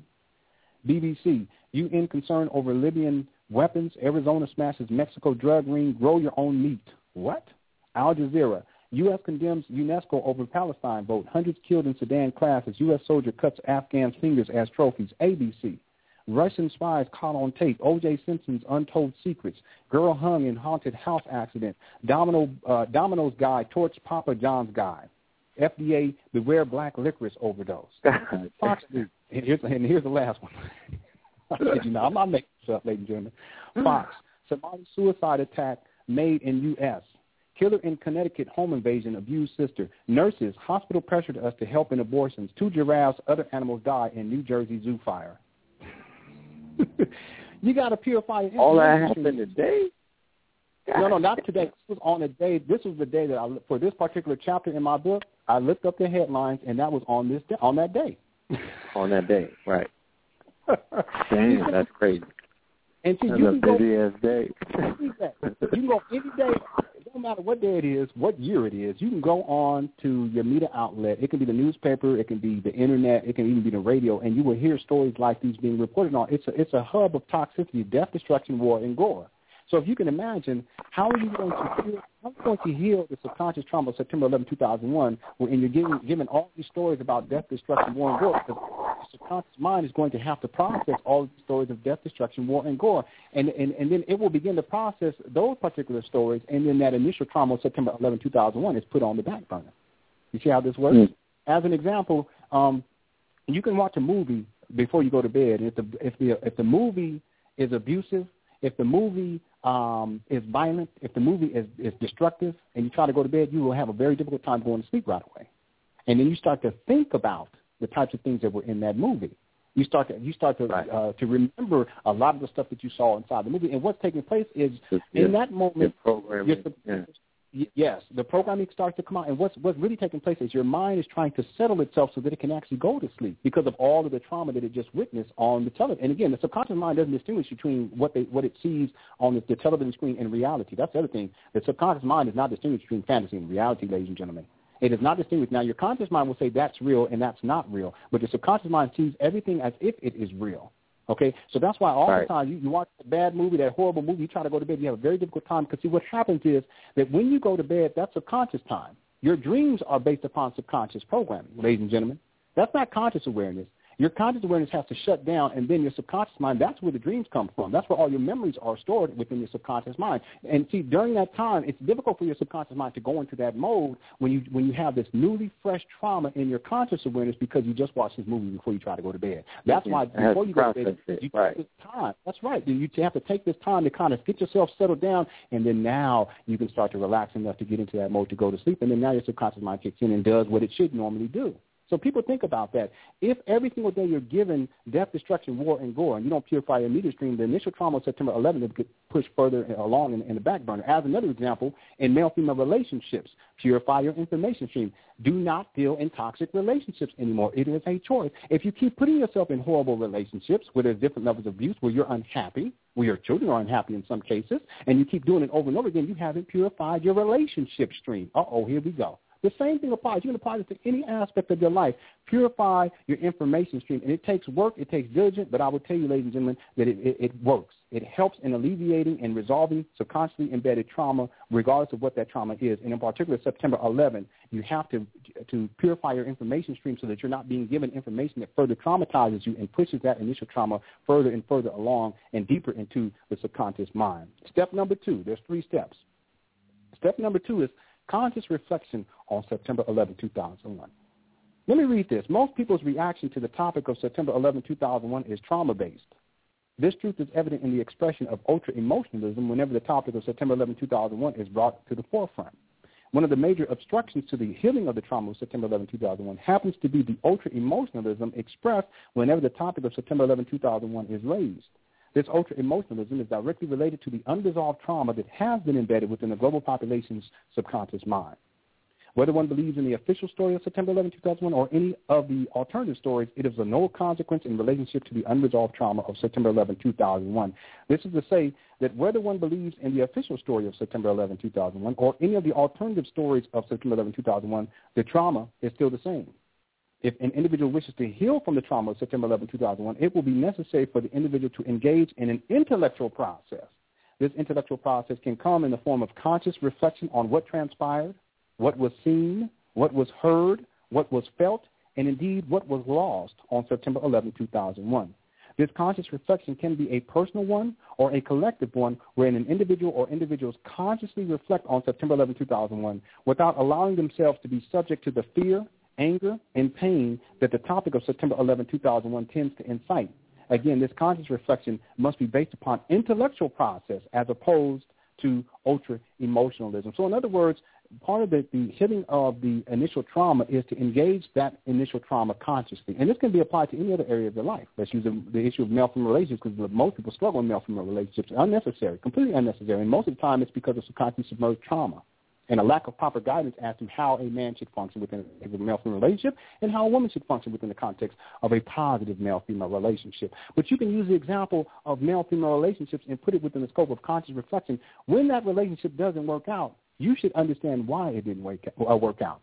And in, to, to truly understand why it didn't work out, you have to constantly reflect on that relationship, and you should write down your whole history. It's one thing I do in personal consultations with people, with men and women. Why is it that I keep getting into the same type of relationship and I'm unhappy? Why is it that every single time I get into a relationship, it's the same thing? I'm unhappy. There's different levels of abuse, so forth and so on. Well, have you have you looked at your relationship history and looked at the patterns that begin to emerge? Because the subconscious programming, at a certain point, if you're having the same experience over and over again, it becomes a program. Do you know what the program is? No. Okay, well let's figure that out. So you go through the process of of consciously conscious reflection on your relationship history, and as you consciously reflect on the relationship, you see the pattern that begins to emerge. You look at the relationship. Why did I get into this relationship? What were the what were the the general theme of the relationship? Was it positive? Was it negative?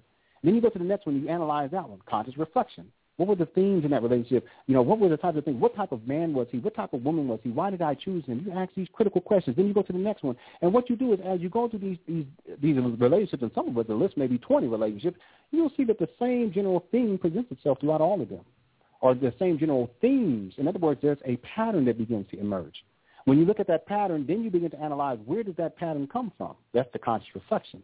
Once you identify where that pattern came from, then you go through the process of eliminating that pattern. And then now you can begin to consciously choose as opposed to allowing your subconscious programming to make you think that you're choosing consciously, but in point of fact, you're, you're choosing based upon subconscious programming. This can only happen if you have a level of conscious reflection on your relationship history. And it's the primary thing that people need to do in male-female relationships. Instead of jumping into the next one, take some time off, brother. Take some time off, sister. It ain't going to hurt nobody. It ain't to hurt nobody to take some time off. In point of fact, it's going to be to your benefit because now you can constantly reflect on that relationship and identify why did it fail? Why was I in that relationship? Most importantly, what was the lesson that I, that, that I needed to learn from that relationship? When, when these types of questions bring to the forefront the healing of that initiative of the trauma, once you begin to identify why, what the lesson was, and then you use the power, the, the lesson to empower yourself, that's when your suffering ends.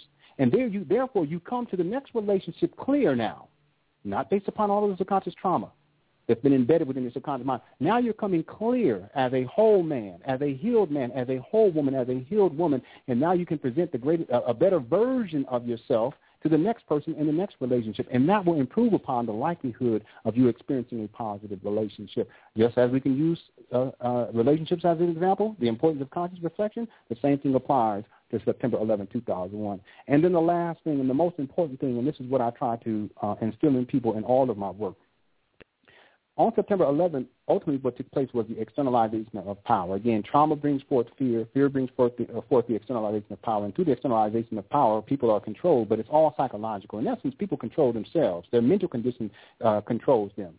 Poverty consciousness controls them. The belief that there are no good men out there controls them. The belief that there are no good women out there controls them. The belief that all men are dogs controls them. The belief that all women are bitches and hoes controls them. That's all psychological. It's not a physical reality, and it's not even a reality. But people believe in these illusions. Why? Because they've externalized power to these illusions.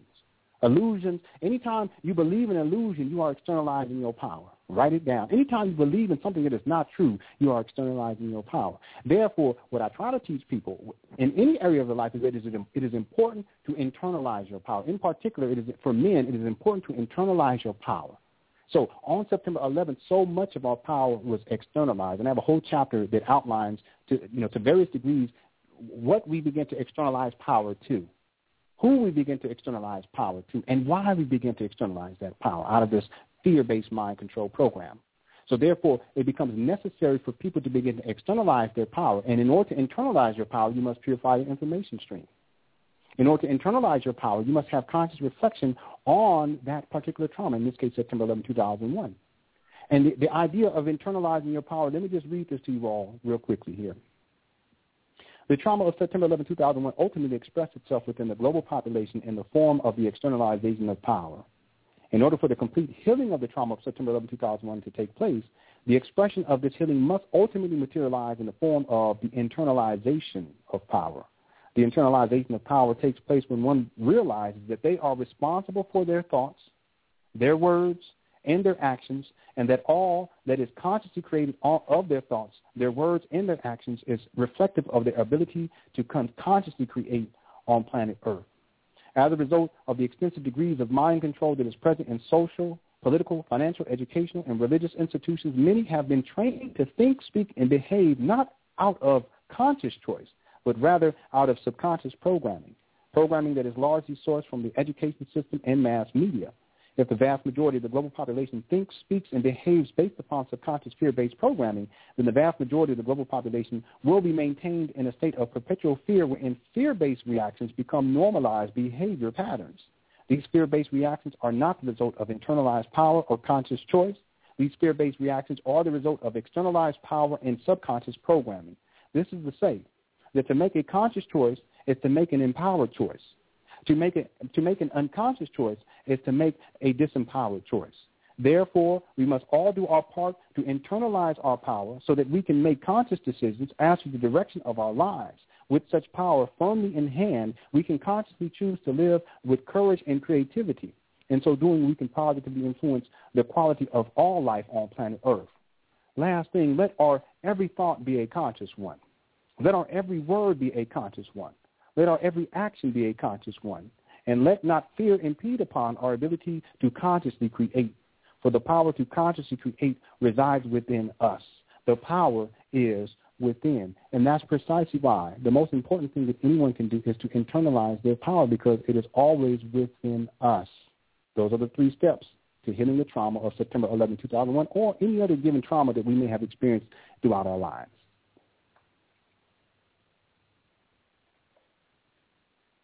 Is anyone there? Yes, brother. Peace. Hello? Can you hear me? Yes, yeah, can you hear me?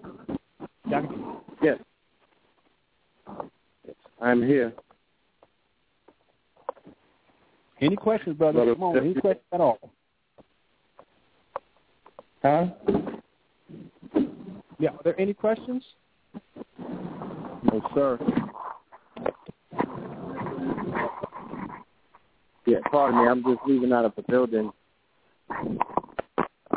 Give me one second. Yes, we're just I'm we're just taking it in right now, um, internalizing what it is that you're delivering. And um, you know, I'm just drawing points of reference, you know what I'm saying? It, it, it all makes sense to me. All right. Was there anything else you brothers needed me to expound on or any questions um, from the listenership? Um, I wanted you to touch on the, the points in which you said that you wanted to touch on in regards to, you know, how some other stories in the media might play into this, such as what we're seeing with the quote unquote racial profiling in Ferguson and the advice that you would give parents out there that, you know, might have children as well that fit into these age groups that are being targeted. Uh, what is it that you're telling your own children that you would like to tell our audience as well that have children in that age group? Yes, yes. Now let me say this: that uh, I have a ten-year-old son, a nine-year-old son, and I have a three-year-old son. And what I'm going to say may seem controversial to some people, but people we have to deal with the reality, and the reality is that the system is not fair. It is not fair, and African American males are put in an extreme disadvantage, and this is the truth. And I'm saying this not as someone who feels like a victim, because I know my damn power. I handle mine. You can ask my wife. I take care of my business. I take care of my family. I'm here. I ain't going nowhere.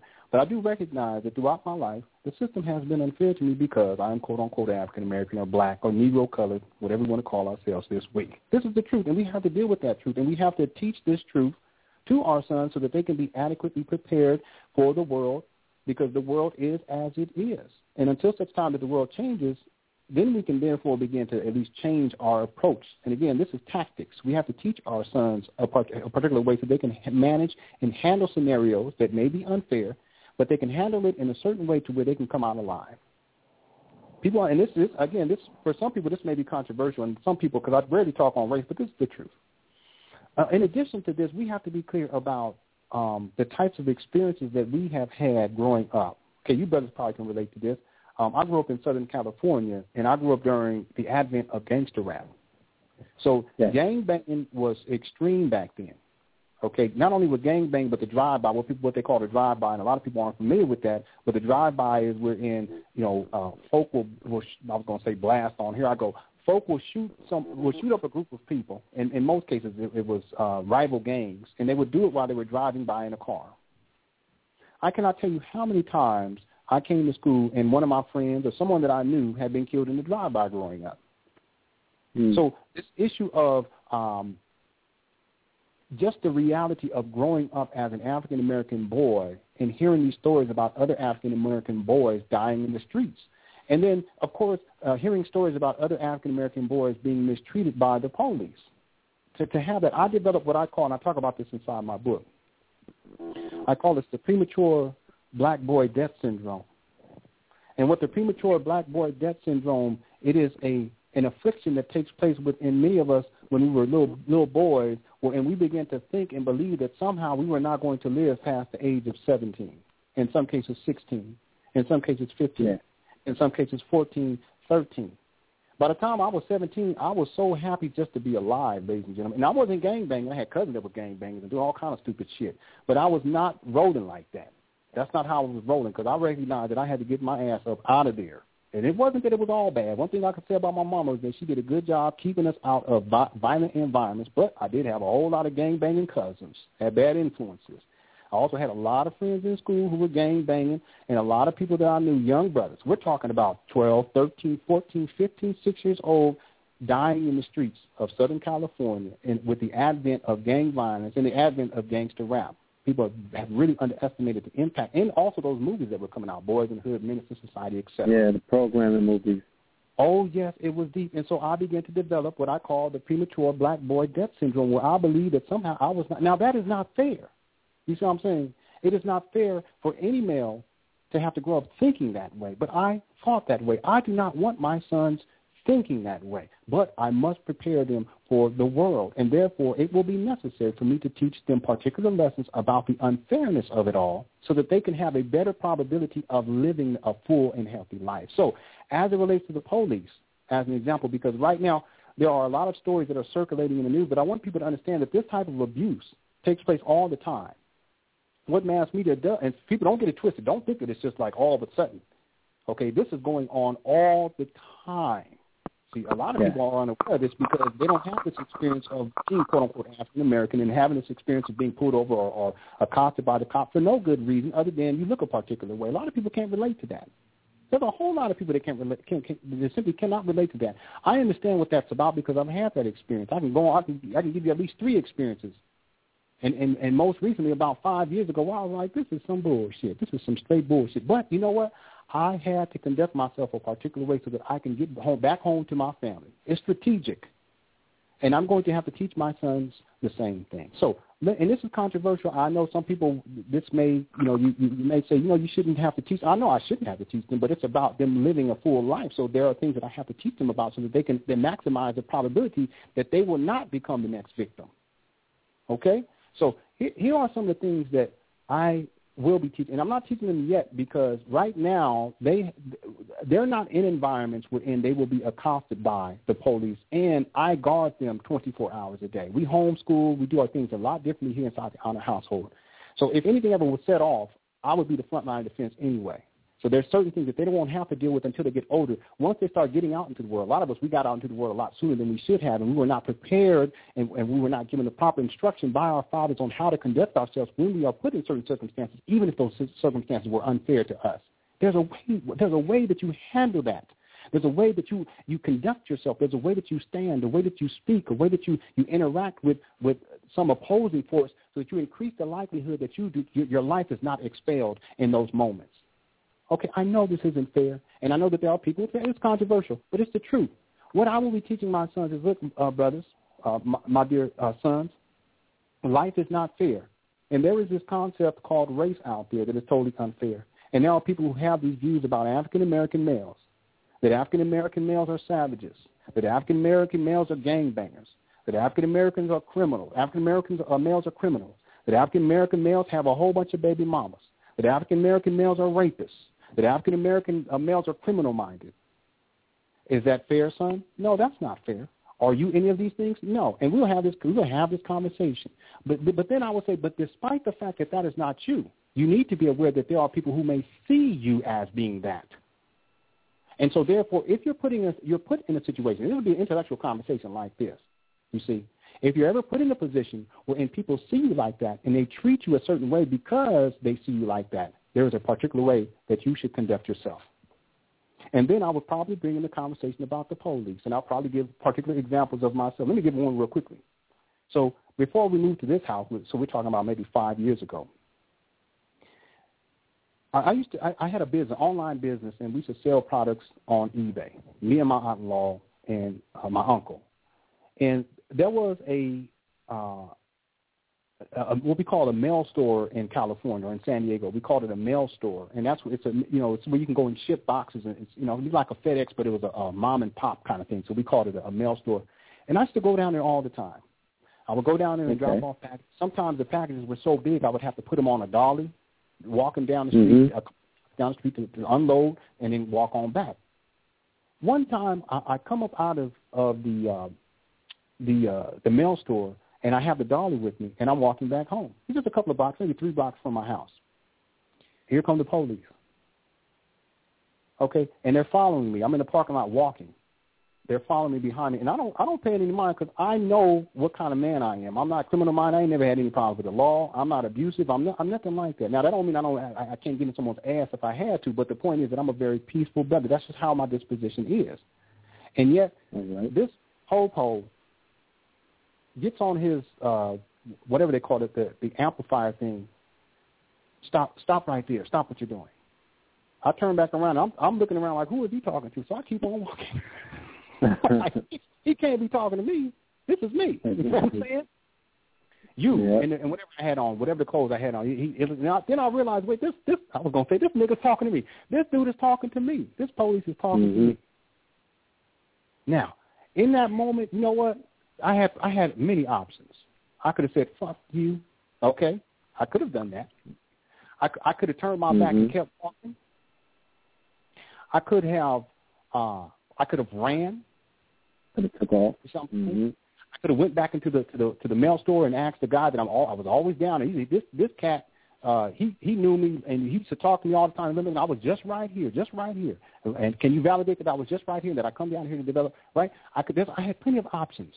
But in my mind, what was I thinking? What I was thinking was, life is not fair. I know how this person is seeing me because that's why he stopped me for no damn reason. Okay, no legitimate reason. And I, you know, I pride myself. You know, you you got to respect people, um, uh, not based upon what you think of them, but who they are. You see what I'm saying? And I consider myself to be a very peaceful, honorable man. I consider I, I, I pride myself on intellectual process. I've always been this way. I conduct my affairs the way that I deal with people. I'm honest. I'm sincere. I'm not always right about things, but I, I but my intent is always good. And yet, I'm being looked at as if I'm a criminal because I look a certain way. So this nigga get this cop, excuse me, this cop gets up out the car, and he approaches me and he says, "What are you doing?" Now again, I have options. I can just say none of your motherfucking business. Okay, I, I could have said that, but what am I thinking about? Okay, this is what I mean, people. We and this I know it's unfair, but but if we want our boys to survive certain scenarios, we have to teach them a certain way of dealing with these and managing these types of these types of scenarios. Instead of me getting belligerent, I complied. See, I know mm-hmm. some people say, man, fuck that, man. If he's doing, he tripping on you, you got a bust on him. No, no, ladies and gentlemen, that's not what I'm teaching my sons. But I'm teaching them that it's unfair, yes, but you have to conduct yourself in, a, in an appropriate way because it's not worth you being taken out. It's not worth that. It's not worth that. So what I did was I complied. Oh, I'm, I'm I just came over here from from uh, dropping off this box, and I have a home based business. I'm on eBay. I started giving him information he wasn't even asking for. you know what I'm saying? I'm and, and what I'm doing is I'm taking the power away from him. I'm giving him the information that he would have already asked for, but I'm giving it to him in advance to put him at ease so that he won't draw on me. Now, mm-hmm. is that should I even have to be thinking like that and putting up with that bullshit? No, I shouldn't have to be thinking like that. But I understand the dynamics, and I understand I understand the concept of race and the demonization of African American males, and I understood that he saw me in a certain way that, that was not that should have not should not have been attributed to me. So I have to play the game in a sense, but I'm playing the game for survival so that I can get back home. And you know what I was thinking about? I got to get back home to my family because my wife needs me. My children yeah. needs me. You see what I'm saying? It's a whole different orientation than getting belligerent and trying to get buck wild and all that. That you, we we have to train our boys to manage the scenario and don't put all of the power. And it's okay to comply, but comply in, in a certain way to where you're giving the information that they would normally ask for, and as you give them the information, it puts them at ease because they feel as if they don't have to do their job. You're doing their job for them. So and, and get it goes so deep. I, I out my ID. I show my ID and then he says, well, can I check if you have any weapons? You have any weapons on you? I'm like, nigga, I'm thinking to myself, nigga, what are you talking about? It is a Mexican dude anyway, but this is how we used to talk back in the day. People don't get it twisted. I know I'm saying nigga a little bit, and a lot of people ain't used to me saying that, but this is just how we used to talk, okay? and then you just, you just, you know, you narrate and that's what I'm saying. When these scenarios come up, or whenever I talk about my childhood, I go back into the mode of how I used to talk back then. You see what I'm saying? So the survival instinct in me in that moment, that's why niggas coming up because that's how that's how we were raised in, in a certain kind of environment growing up. We're in we were really as young African American boys, young black boys, we were thinking survival because so many of us were dying in the streets. So we began to develop this this uh, this concept that I call the premature uh, black boy death syndrome. And therefore, whenever I talk about this, the, the language of my childhood becomes to come up. So nigga, the people don't take offense. I'm just saying it because that's what's coming to mind. So, but anyway, the, the, the cop asks if he can he can check if I have any weapons. Do you have any weapons? I said, no, I don't have any weapons. I do have a razor in my pocket that I use to cut the boxes whenever I ship. I'm at, see what I'm doing. I'm giving him the information so that he doesn't come up and get into my pocket and then he finds something and now there's a struggle. Now we got a problem. Mm-hmm. You see what I'm saying? I know it's not fair, needs to be done. So what do I do? Do I say no? Do I say, do you have a search warrant? No, I comply. I said, and I know again, some people say that's some weak shit. That's some weak ass. Look, brother, I'm trying to get home to my wife. I give a damn about trying to be, uh, you know, braggadocio and have some power and all, all on the street. I don't give a damn about that. My job is to get my ass home safe and alive. I know it's not fair.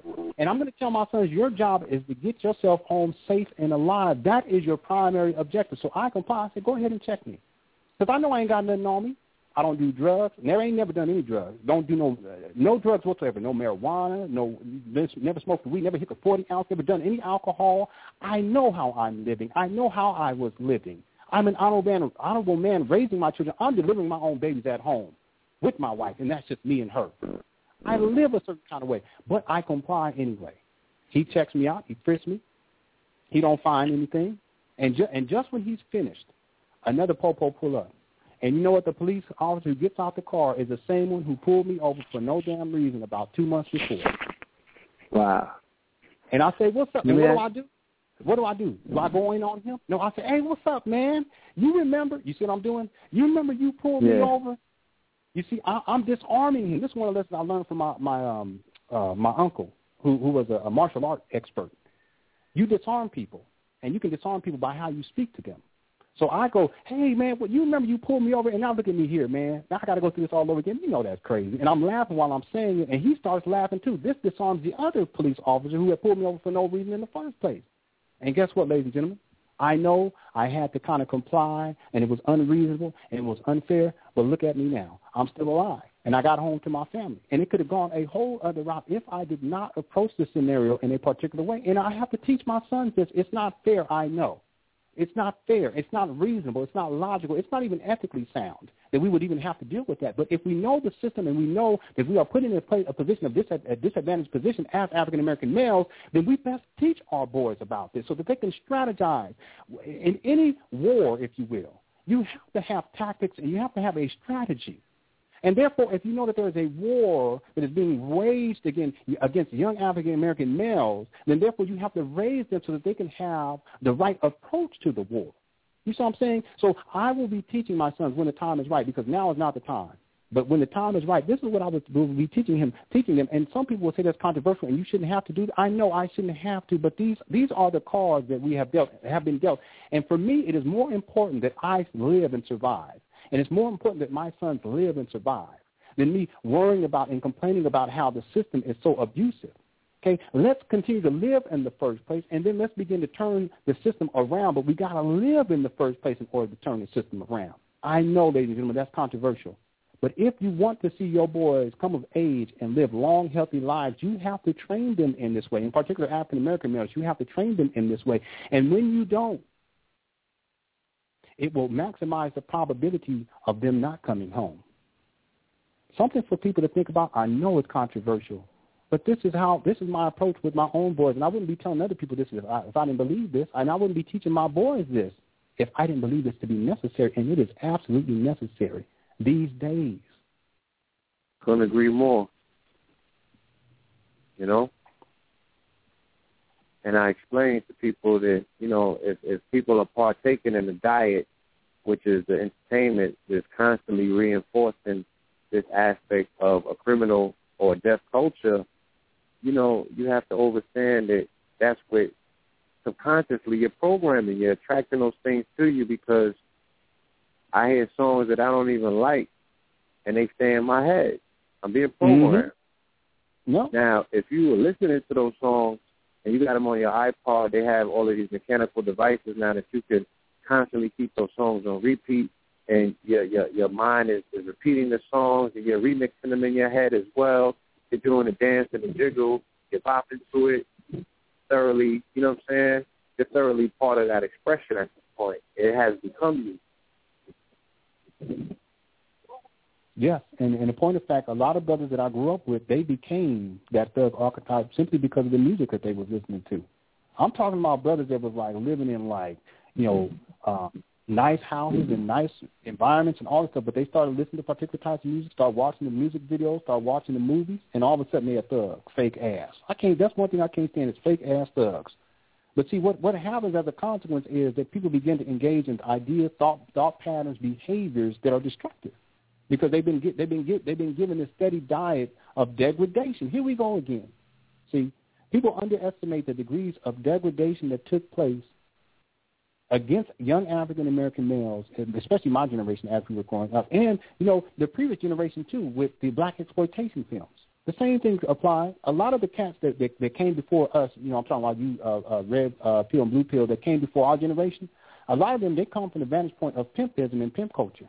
And one of the reasons why is because they were thoroughly indoctrinated into a lot of the uh, black exploitation films. And if you all look at the black exploitation film consciously, you'll find that much of it was based upon pimp culture, bitches and hoes. That's why, like a lot of the lyrical content that came out the, the uh, out of uh, rap uh, music uh, dealt with bitches and hoes. That the, the idea was that uh, to a great degree, hip hop was the child I'm talking about artistically speaking, it was a child of black exploitation. It was, and black exploitation films was a precursor to hip hop. So that's why the same type of language you see it inside certain hip hop artists, and then that same type of programming perpetuated itself over time, and we still calling calling our women bitches and hoes. Y'all do realize that we weren't calling our women bitches and hoes forever. Okay, this is something that's more recent. It's a more recent phenomenon, but we were given the programming. The programming degraded us as men, and it's always directed, for the most part, it is directed at men. It's not that, that African American women don't get the, the programming, but most of it is directed at men because if you can degrade African American males to a particular degree, then that, to a particular degree, now the defense mechanism that should be in place is now alleviated. It no longer exists. You think I got my sons listening to this type of bullshit that's up on on the, the, the radio these days? It's not happening, ladies and gentlemen. You think I my my daughters don't even know who Lady Gaga is. They don't they don't know who Britney Spears is. They don't know who any of these uh, uh, Rihanna is. They don't know any of that bullshit. They're, and there's a reason why. Because as a man, I keep their consciousness protected from the bullshit. You think I got my my sons listening to music, talk, calling women bitches and hoes? How am I going? How am I going to allow that if I'm trying to teach them how to be honorable men and to respect women, and I'm respecting my wife in the process? You see, a lot of us, we got pulled into a paradigm of dysfunctionality, especially as it relates to male-female relationships, simply because of the music that we were listening to and then God, the, damn uh, music videos that we was watching. Wherein, you know, business ain't shit. And you got women on their half naked. I remember there was one video where this brother takes a, a credit card and swipes it through the backside to the to the ass, if you will, of a of a woman who was scantily dressed. And, and, and these are these are quote unquote African American people. And this is the type of programming that we got. And we wonder why we have we fail so much in male-female relationships. We don't even respect each other. And how can we respect each other when in the archetype that we were given and we were being given and fed to from birth, ladies and gentlemen, it was dysfunctional. You got people, and I've seen this so many times. You have people who have their children sitting in the back seat and bumping this music, this this music that is calling women bitches and hoes, and it's graphic in nature, in, in, in many cases violent, extremely violent, but in many cases also sexually uh, uh, uh, sexually uh, grotesque, if you will. And the little baby sitting in the back seat. Little baby, one years old, two years old, three. Years, what are we doing? See, this is the degradation of us as a people, and it's very it's very clear to me. Part of my job is to keep my children protected from that programming, and everyone should be protecting their children from that programming. See, a lot of the people from my generation, we were not adequately protected from that programming, and therefore we begin to adopt certain ideas, thoughts, and ideas, and all of a sudden people want to be thugs, fake ass. All of a sudden we want to be pimps.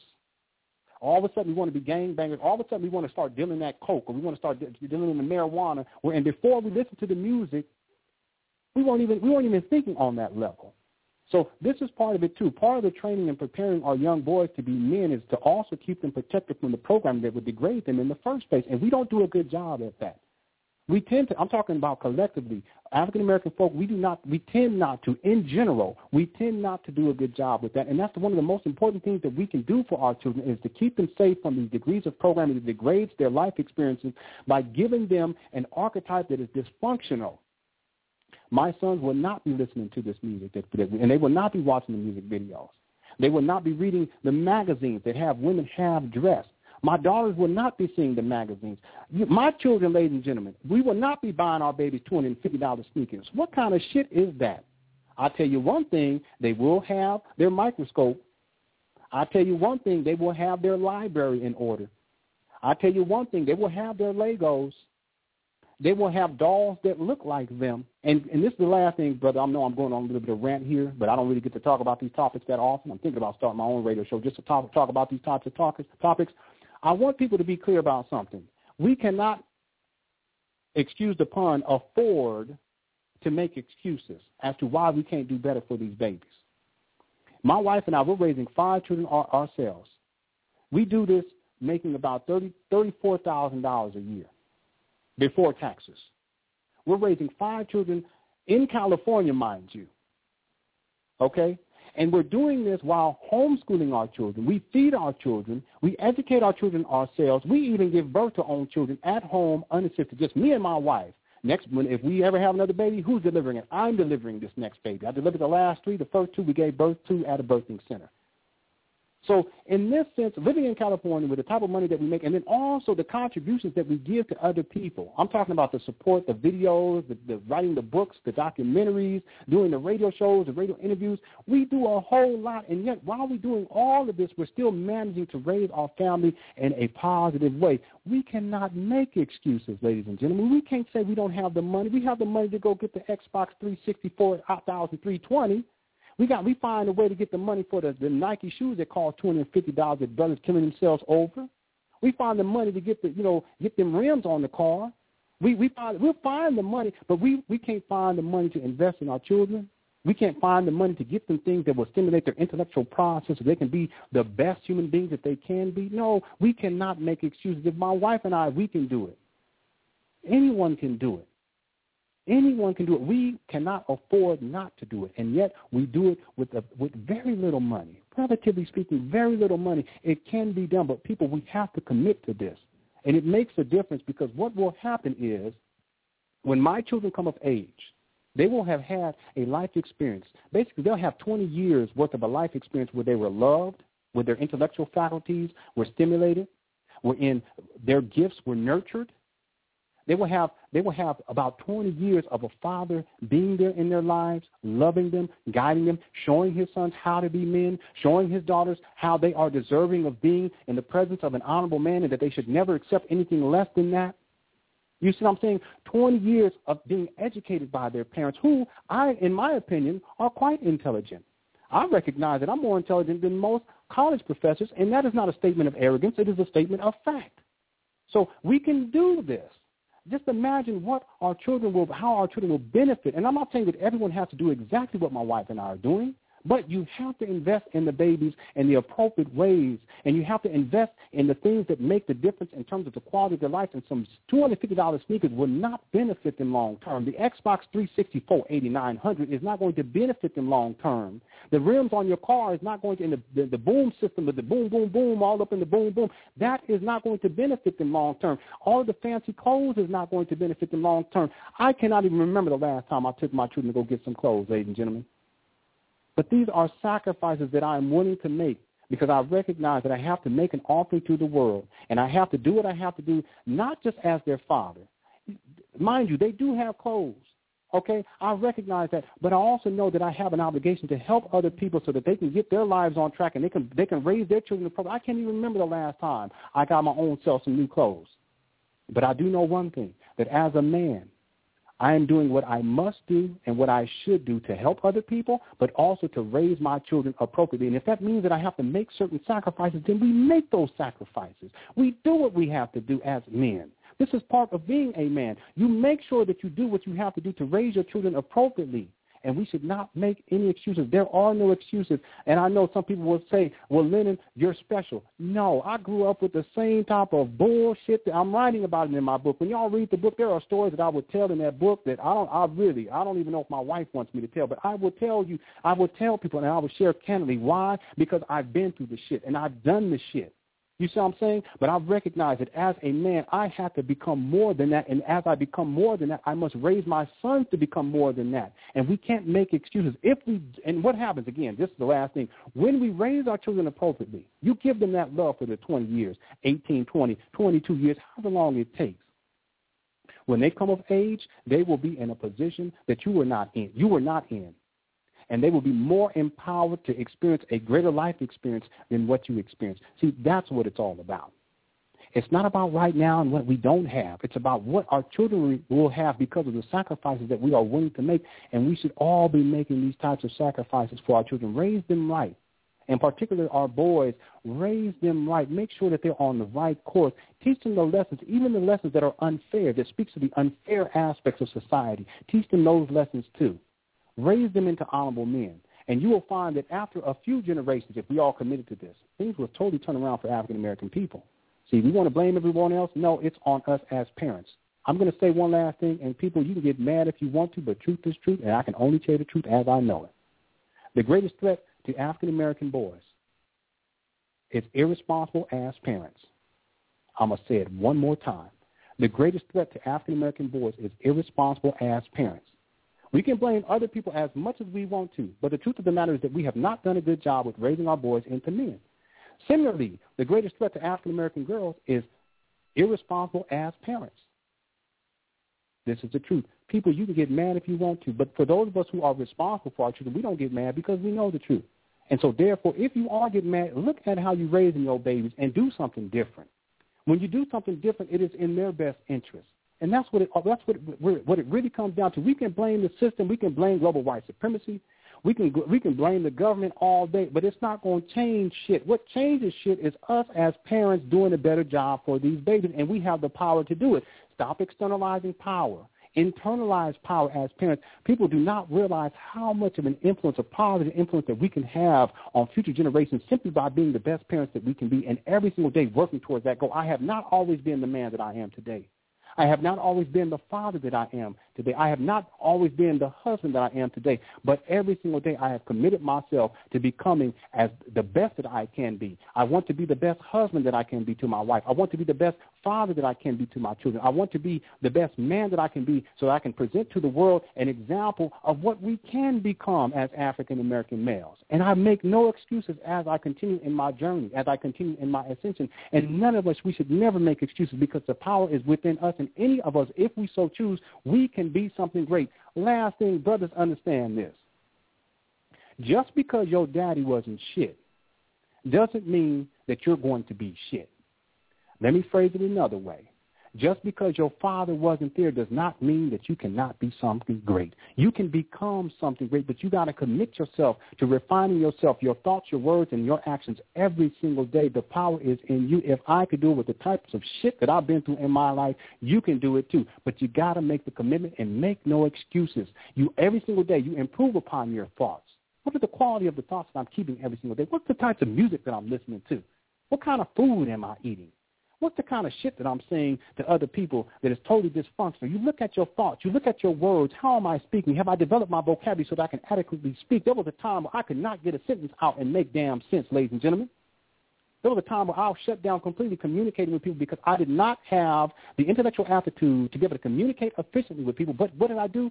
I committed myself. I bought myself a tape recorder, recorded myself speaking. And then from that day on, I started to work on my ability to verbalize and to be able to present information in a way that is amicable, where people can understand. I developed my vocabulary. I made a commitment to this at an early age. And so instead of calling women bitches and hoes all the time and niggas ain't shit and fuck you, now I can get and I can talk to people and, and, and literally communicate high levels of information in a way that many people can understand. And if, if need be, I can tone it down a little bit so that other people can understand. But I have had to go through the process of refining myself as a man, refining my thoughts, refining my words, and most importantly, refining my actions, what I do day by day.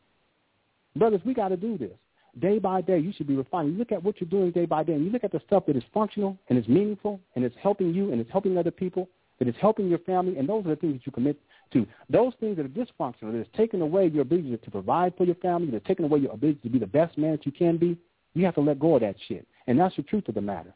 So, ladies and gentlemen, by no means have I arrived at some pinnacle of my own progressions in life as a man, as a husband, as a father, but I am working day by day, and I want to inspire others to do the same, and anyone can become great. It's a matter of you applying yourself. And I am totally committed to help brothers to realize this truth. And if there is anything that I can do to help brothers to do this, I will do it. Okay, brothers. I know I kind of went on a rant, but I feel like doing it. I hope you don't mind.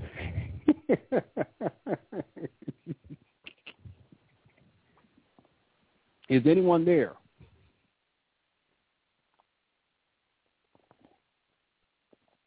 It's very necessary that level of love for children and for children that are not his children.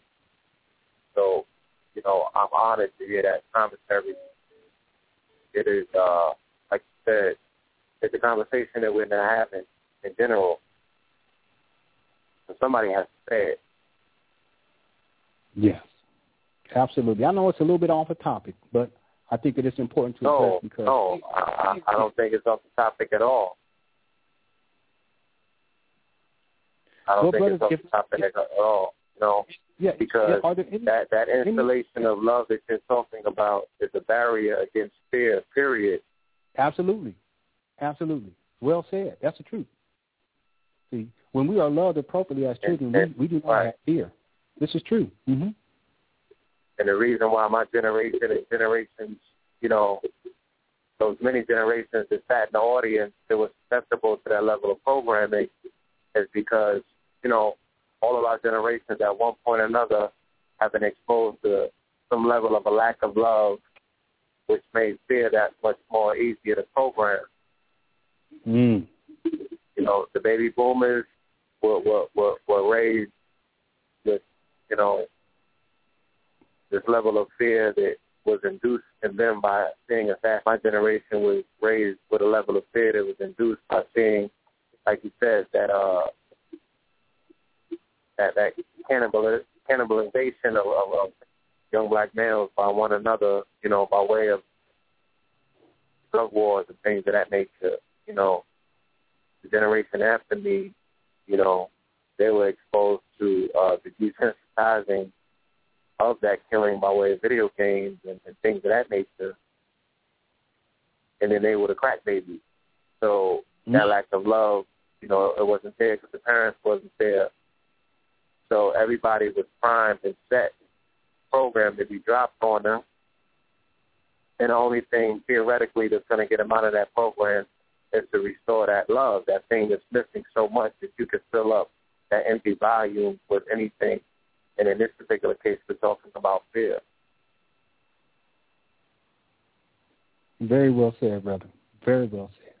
It all comes back to that. I really do believe that it all comes back to that. When we love our children properly, and when we give them our all as parents, the levels of fear that they have will be greatly diminished. And it makes a huge difference. I mean, people underestimate the power of love. The problem is that so many of us, we weren't loved properly growing up, so we weren't used to being loved. I put my daughters to bed every single night. We have a whole routine that we run through. They come and they, Daddy, I'm ready for bed. Did you brush your teeth, baby? Sometimes, yes, I did. Sometimes, no. Okay, well, go brush your teeth. And after they brush their teeth, they come back. I put, we give them a piggyback ride to their bed. Let, put them in bed. Always give them a kiss. Tell them how beautiful they are. Baby, you have a good night sleep. You're so pretty. Give them kisses. Give them a hug. I'll see you in the morning. Every single night. My sisters didn't get that. What my sisters got was my father calling them bitches. Get your ass in the bed. Shut your ass up. That's the kind of shit that we went through. You see what I'm saying? With my sons, every single night, we sit down and we read books.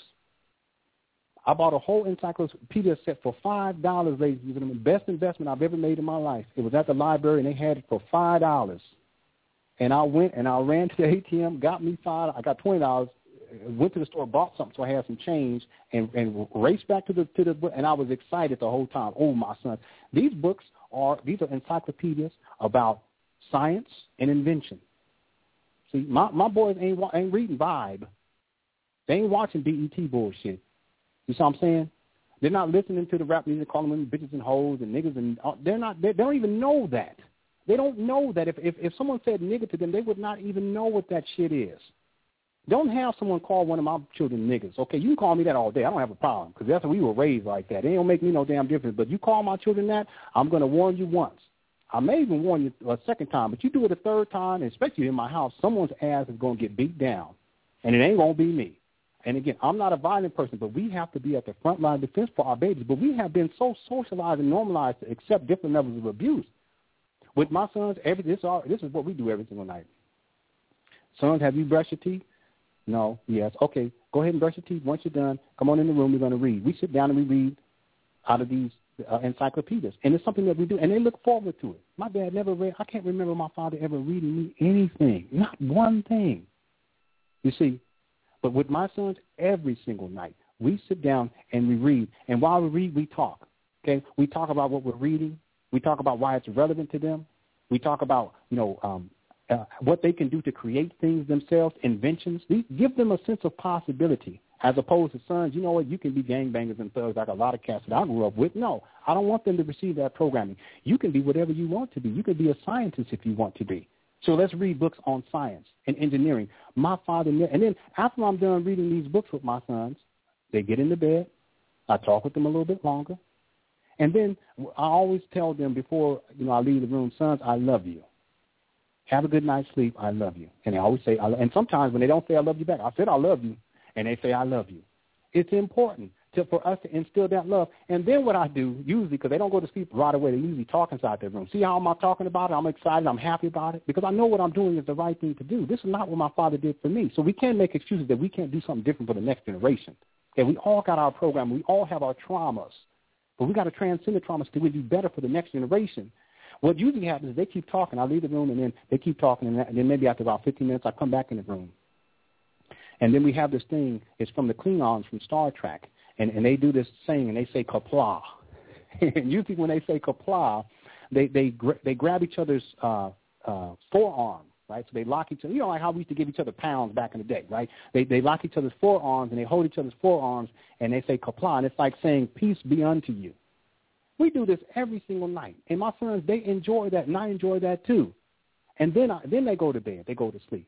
See, this is something that I do for my children, and this is not something that should be special. This is what every single father should be doing for their child. We should all be, this is what I mean, every single day we love our children. It's not something that we do every once in a while.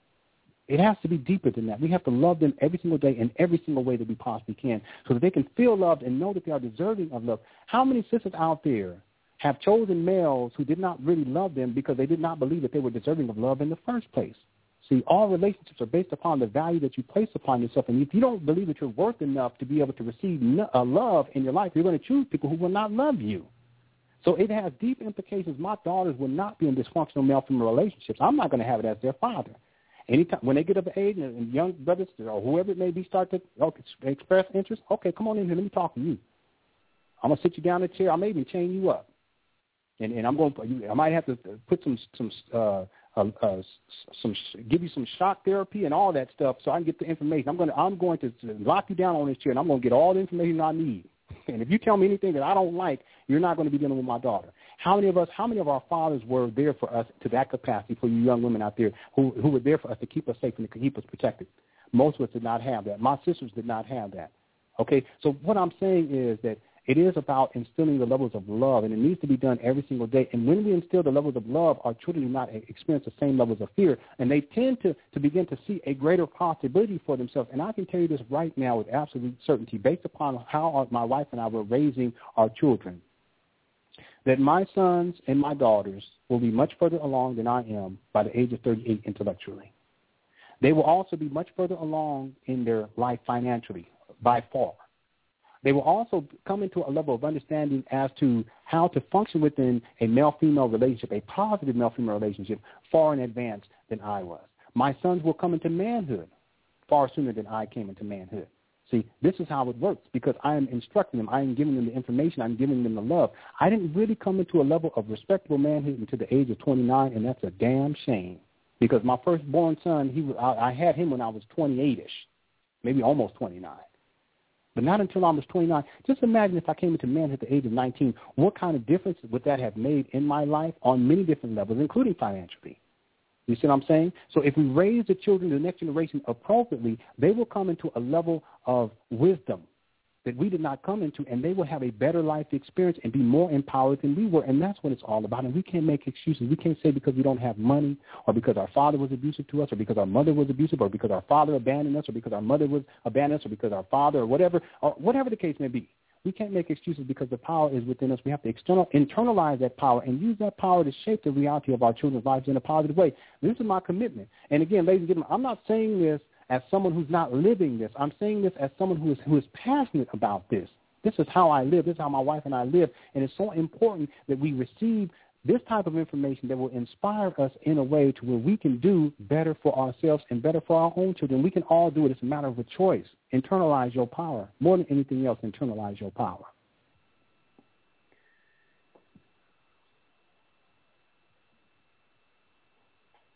Indeed. I mean, like I said, you know, I haven't even read everything that you published in regards to fatherhood, things of that nature. But I see your posts, I've seen some of your videos, and I definitely can see the testimony and how you live your life. That uh, you know, you, you, you definitely not only lay an example of fatherhood, but I can see through your demonstration that you're doing something that wasn't done for you. and it speaks to your your, your, your demonstration. You know, so I can only Yeah. hope that you know people that are watching your demonstration as well will be able to walk away with the same thing.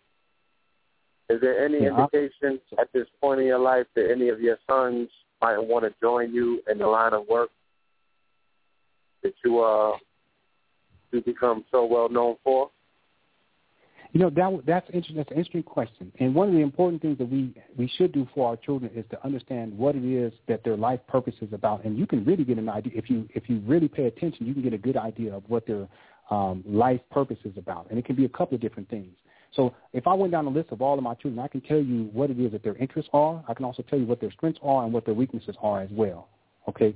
I can say that my oldest son, he does tend to, to take an approach to manhood that is quite remarkable for instance, he he understands like the difference between a boy and a man because I've done lectures on that. and I've also have a video series on that. I've had a radio show on uh, titled Visions of Manhood, and he he used to listen while I would talk about these type of things. And I would talk about things that in some, in some cases were inappropriate for him to hear at that age. But he's my son, and we have to speak frankly and we have to be honest. And there were things that he learned that he internalized, you know, when he was like nine, uh, eight, nine years old, and he gets it. He knows the difference between them. If I ask him today, you know, or if you ask him today, son, what's the difference? Or yeah, even son, if you want to, because I look at all babies as my babies. Don't make me no difference. If, if one of you saw my son and was like, hey, son, uh, what's the difference? Tell me, give me some differences between a boy and a man. He would be able to tell you and verbalize them. So I can see him being the type of a person, because he reminds me a lot of myself, who would would be a great instructor as it relates to manhood and masculinity, fatherhood. The thing is that he has to develop the wisdom from personal experience. In other words, he has to, to have the experience of being in a positive male-female relationship and develop the skill set to be in a positive relationship, so therefore he can speak on the issue of positive male-female relationships. That's another one of the challenges that we face amongst African-American people. We tend to go to people who are in dysfunctional male-female relationships and ask them for advi- advice. That's not logical or reasonable. You see what I'm saying? That's like going to someone, um, let's say, that's like going to, to, to someone uh, and try to learn how to catch fish, and this person lives at the ocean, and this person is always hungry. Why are you always hungry? You're right here by the ocean, and you're supposed to be a master at catching fish. Where are all your fish? You don't have any. Well, that's because you're not a master at catching fish, so I don't want to learn from you.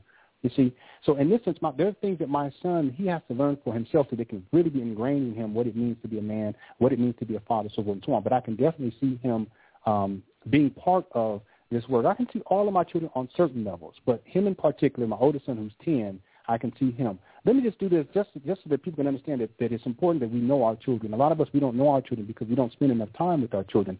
I know my children. My wife she knows our children very well. Um, my oldest son he has a predisposition, if you will, or a, a, an extreme interest in building things as an architecture uh, or an architect. He would be a wonderful architect. He also has this presence about him that is very much wise. It's like almost like he's wise down his, his years. I was kind of like that, but not at his age. I was like that when I was 15. He's like that when he's 10. It's amazing. So I'm wondering how that's going to shape itself and what that will mold him into later on in life as he continues to build upon that type of a presence. It's a very um, powerful presence. It's in his eyes. It's also a presence that is um, um, like fatherly, even though he's 10 years old. But I recognize it because I have that same kind of people tend to react to me in a particular way, and he has that same kind of quality. My other son, Avi, um, he's the type of person that he can read a book, and after he reads the book, maybe once, in some cases twice, he can recite back to you what he read and he can do it verbatim. We don't know what that's about, why he has that skill set, but it is remarkable. Highly intelligent. Sometimes he's he's he's so intelligent like it makes me feel inadequate because I'm saying to myself, "You're nine years old." That it's it's just absolutely amazing. So I'm not quite sure what his life purpose is, but he does have this inclination towards geography. So my wife and I, we have a sense that he will be like a world traveler, someone who travels the world maybe instruction instructing people on certain types of things. But because he is he, he gravitates so much to geography and, and you know uh, the earth and different locations in the earth, we have an idea that maybe it is that he will be someone who will be traveling around the world at some point in his life. My oldest daughter, Saida, who is um, she is eight years old, she has a uh, this gift for nature. She's so much interested in nature. She likes to be outside. She likes science.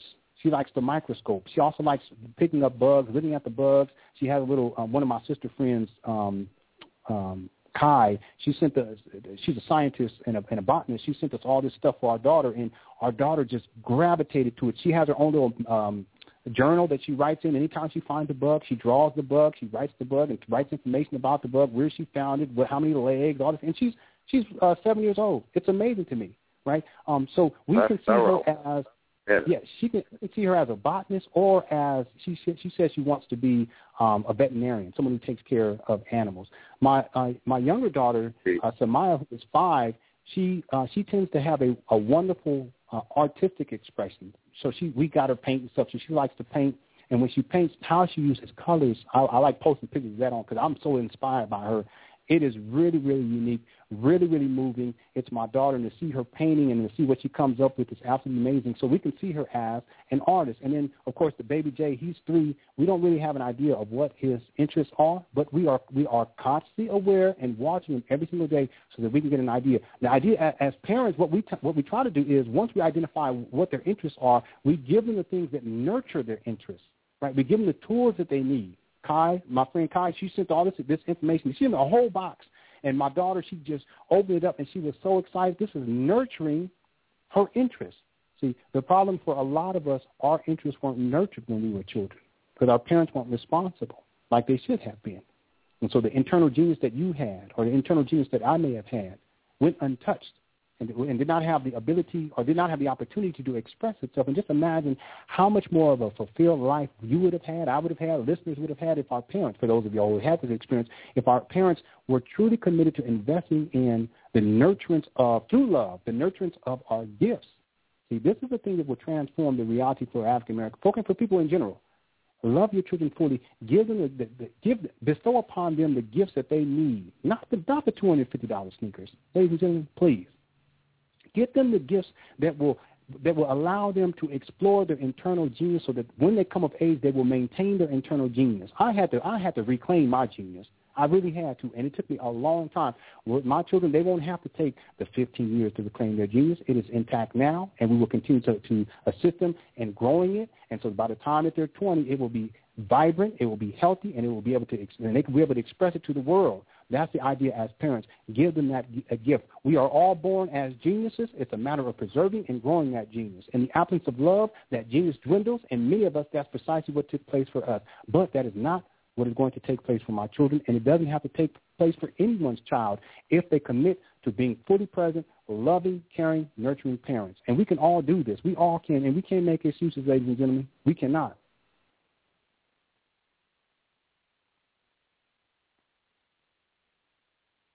For the parents in the audience that may be interested in getting some more of your literature pertaining to, you know, the things that you're speaking about in regards to rearing children, where can they go? What do you have Yeah. available for them? Yes, um, we have well two out two main outlets. Number one is on YouTube. My wife and I we do a live video stream every single Monday. We might be changing the date too, coming uh, the date uh, coming up here shortly. But Yes. every single Monday at 6 p.m. Is it six? No, 5 p.m. Pacific Standard Time. We do a live video stream. It's also archived on YouTube. Um, you can come to that. Uh, my YouTube page is Lenon Honor, L-E-N-O-N-H-O-N-O-R. And you can ask questions in the chat room, or you can email us questions. We're on Facebook under Lenon Honor and Aida Honor. You can send us questions there, and we'll answer your questions live. You can even, at some point, we'll have our phone lines hooked up again. You can call in and talk with us. That's one of the outlets that we try to help people in terms of their family, uh, especially male-female relationships. That show is called Positive Relationships, but we talk about our children. We talk about family. Uh, we talk about raising our children. Um, and again, people don't have to do exactly what we're doing, but I think that we can all do better, and that's the idea. We want to inspire people to do better, and it can be done. Okay, people should not be dissuaded, and you shouldn't get discouraged. That's not the issue. The issue is, can I do better? And the answer is yes, I can. So why not do better? We can all do better. It's it's a benefit to our children. The other outlet is we do have premium membership on, or premium member videos on our website, LenonHonor.com. And if you head on over to LenonHonor.com, there's a highlighted link in the navigation bar. Click on that link and sign up for premium membership. I encourage everyone to do that. Um, we have lectures on there. Um, we have podcasts. We have audio downloads. Um, one of the lectures that we have here will benefit both men and women. Seven things that every man can do to prepare for a positive relationship. Seven things that every woman can do to prepare for a positive relationship. Um, we have other lectures for men, other lectures for women too. Um, one of the important things when it comes to male-female relationship is that it's not an issue of whether or not people are deserving of one. It's whether or not we're prepared for one. And we're simply, uh, we, collectively, African-American folk, we're not prepared for positive relationships. Our parents don't teach us right. We get all the programming, and we're taught to call women bitches and hoes, and call you know, uh, men niggas, and niggas ain't shit, and niggas are dogs, and all this kind of stuff. Well, that, that's not coming from that mentality. That's not preparation. See, we got that's degradation. We have to prepare ourselves. So my my wife and I we put together a lecture series for men and women, um, dealing with the preparation process, and we have very specific things that anyone can do to prepare for prepare for a positive relationship. Again, it's not whether or not you're deserving, because we're all deserving of it. It's an issue of being prepared. If you're not prepared in a potential for a positive relationship manifesting in your life, and you're not prepared for it, you'll squander it, and that's precisely that happens all the time. I should also mention real quickly here.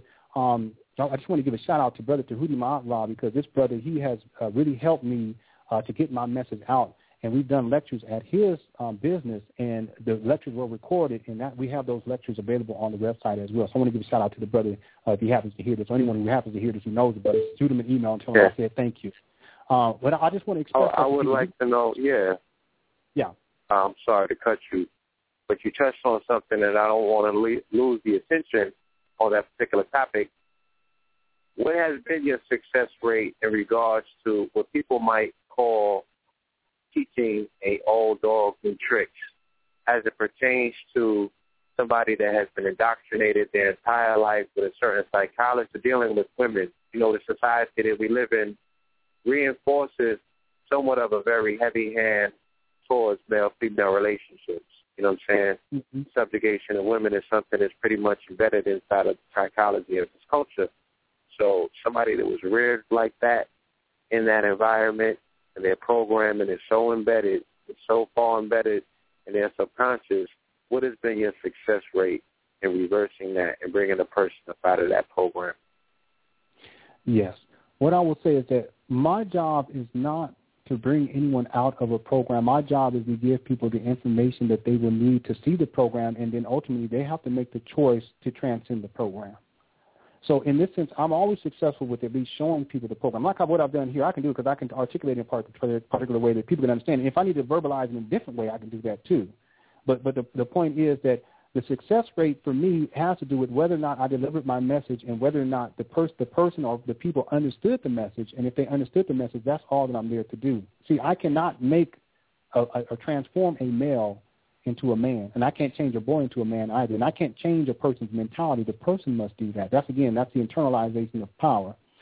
One of the challenges is, however, is that so so many of us, because really, ladies and gentlemen, especially for African American people, the issue is that we have been indoctrinated into thinking about each other in terms of male-female relationships in a very derogatory and disrespectful way for many, many, many, many, many generations. And in that sense, we can't expect to simply turn the tide in one generation. You see what I'm saying? So this is a life work that extends beyond our life experience. That's why the children are important, because if you raise the children in a different way, then they will raise their children in a different way. And then, let's say after 10 generations, then we start to see some, some, some change in this. So I think that this is part of it. This is a critical part of it is that for those of us who are doing this work, we shouldn't try to we shouldn't burn ourselves out on trying to change people per se because we have to put things in context that we have had 500 years almost of indoctrination in terms of treating each other, dealing with each other, seeing each other in a particular, uh, a particular light as African American men and African American women. And we're not going to change that in one generation.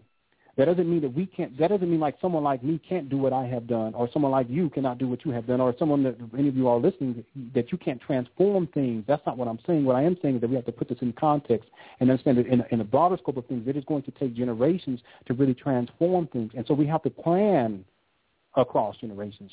The best way to plan across generations is to raise the next generation who will take the message forward, raise them properly, right? Let me say one other thing, and that is that I also recognize that for some people it's just simply too late.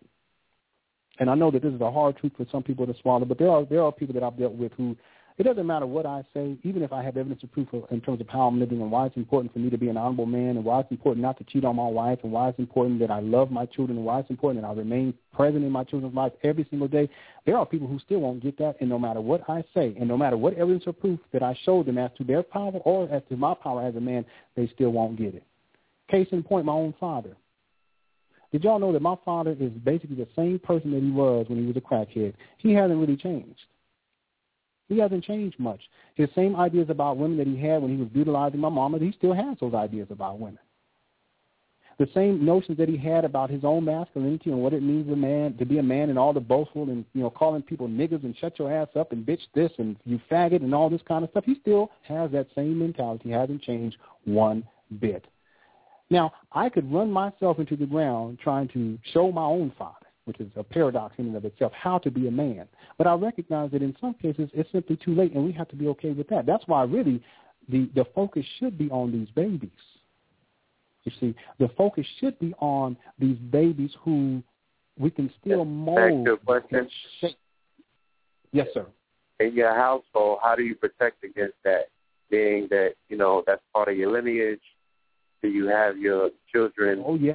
Uh, involved in your grand in their grandfather's life at all? Oh. Is he mm-hmm. able to have any influence on their lives, or are they thoroughly quote unquote programmed in a way in which that has no bearing on their rearing? Yeah. Well, here, here's the thing. As men, our main objective is to protect our children from harm, and that includes people who, you know, in terms of their presence or what their people's perceptions or ideas or even their mentalities. If their mentalities can harm our children, then we keep our children safe uh, from these people.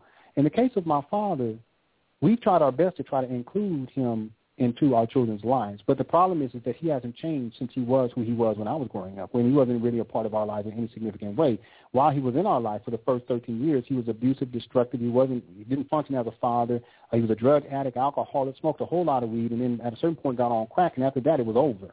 Right? By the age of 13, he's outside of the home, and once he's outside of the home, he can't function because he continued in his downward spiral. He kind of got himself together, and then he would go back, and then he would get himself together, you know, on and off, on and off, sober, know, back onto it, you know, back and forth. So he was never able to function as a man, and and he never has functioned as a man. And understand this: that if you don't know how to function as a man, you can't function as a grandfather. In other words, if you can't function as a father, you can't function as a grandfather.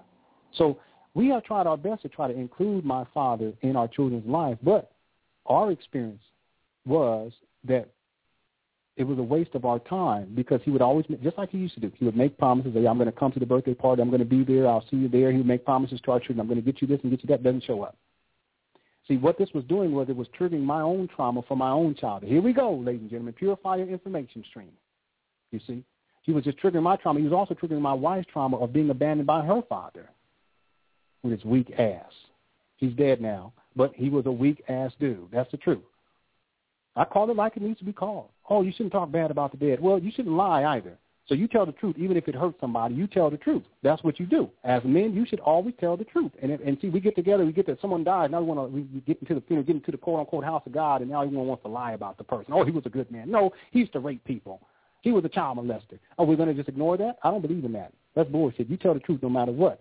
Her father wasn't shit. My father wasn't shit. But we tried our best to include them in our children's life, but they always broke promises because they were the same basic person that they were then. So nowadays, let me just give you an example because I was going to post this on my Facebook page. And I actually posted it, but then I deleted it afterwards because I didn't want to put anything somber on there. But I, I was sad two days ago, ladies and gentlemen. I got sad because my wife, my wife walked up to me and she said, "You know, baby Jay, he asked me about his grandfather's day, and he said, um, Mama, do I have a grandfather?" Hmm three years old, and he has to ask whether or not he got a grandfather. Ain't that some shit? You see what I'm saying? That's some serious shit. Damn.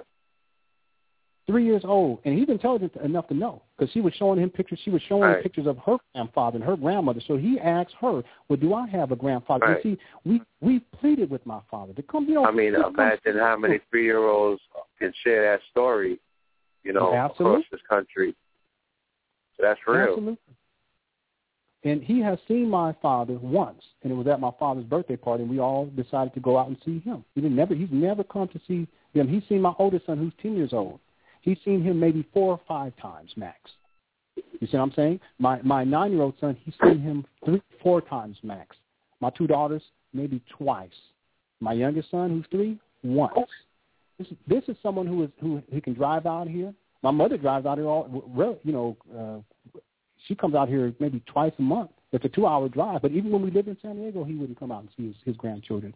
So what I'm saying is that in, in our mind, instead of triggering our trauma by trying to continue to make someone be a grandfather who wasn't a father in the first place, it becomes a new point, and we can't waste our time with that. And we just have had to learn, my wife and I, we've had to learn and accept the truth that he is who he is, and there's nothing that I can do to change that, nothing that my wife can do to change that. And that's okay, too, because if he is the quality of a male who is like that, I wouldn't want him around my children in the first place, and that's just the truth. I know that's hardcore, but that's just the truth. We have to set a higher standard for how we deal with these babies and the standards that we set for these babies, too. And for a man who is a, a grandfather who has owned, who has seen his children, uh, seen his grandchildren just a handful of times, and the oldest one is ten. That's unreasonable to me. And it's not like he lives in the other. He lives in California, Southern California, just like we do. It's a two-hour, it's an hour and forty-five minute drive. No excuses. When we have, when our children, if they have grand, if we have grandchildren, you all best believe my wife and I, we are going to be, we're going to be around so much. Our children probably going to be like, y'all need to cut it out. You just over here all the time. We we're looking forward to that now.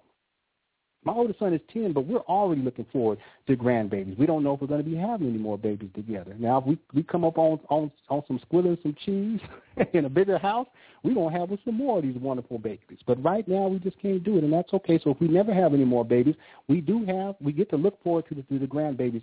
That's the other thing, uh, ladies and gentlemen. It's not just about your children. It's about your grandchildren, too. You build into the future. See, that's how we change things for African Americans. It's not about what we do right now and getting the, the latest tech gadget or getting them the Xbox 360 or the Nike that costs two hundred fifty dollars. That's not going to change things for black folks.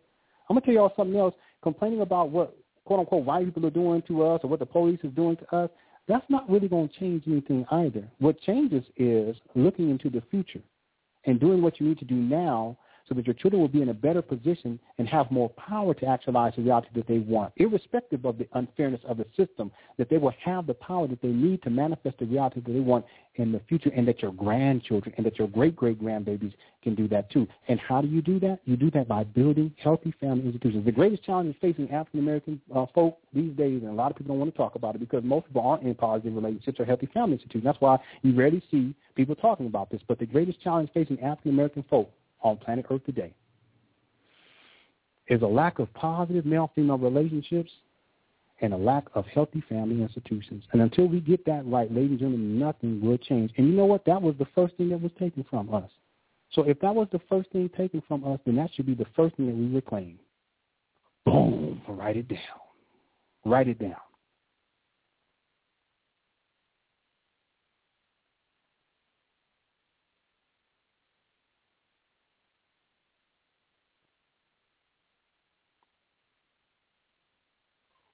Anyone there? Hello.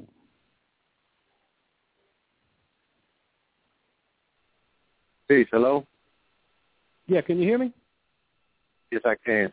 My phone just dropped. I just called back in. Pardon me. Oh, no problem, brother. I know we're up against the clock, and you know Tuesdays it's it's our family um, uh, slumber party night. Yeah. This Yes, is something family- that Give me give me one second. If you want to continue with us on the call, family live stream has three minutes remaining to it. Three four seven six three seven twenty one thirty five. Three four seven six three seven two one three five. I don't think I'm going to be getting to the callers um, because I'm not in front of my computer at this particular time. I am in transit, but the callers are on the call with us, and they are hearing everything that you are imparting on them this evening.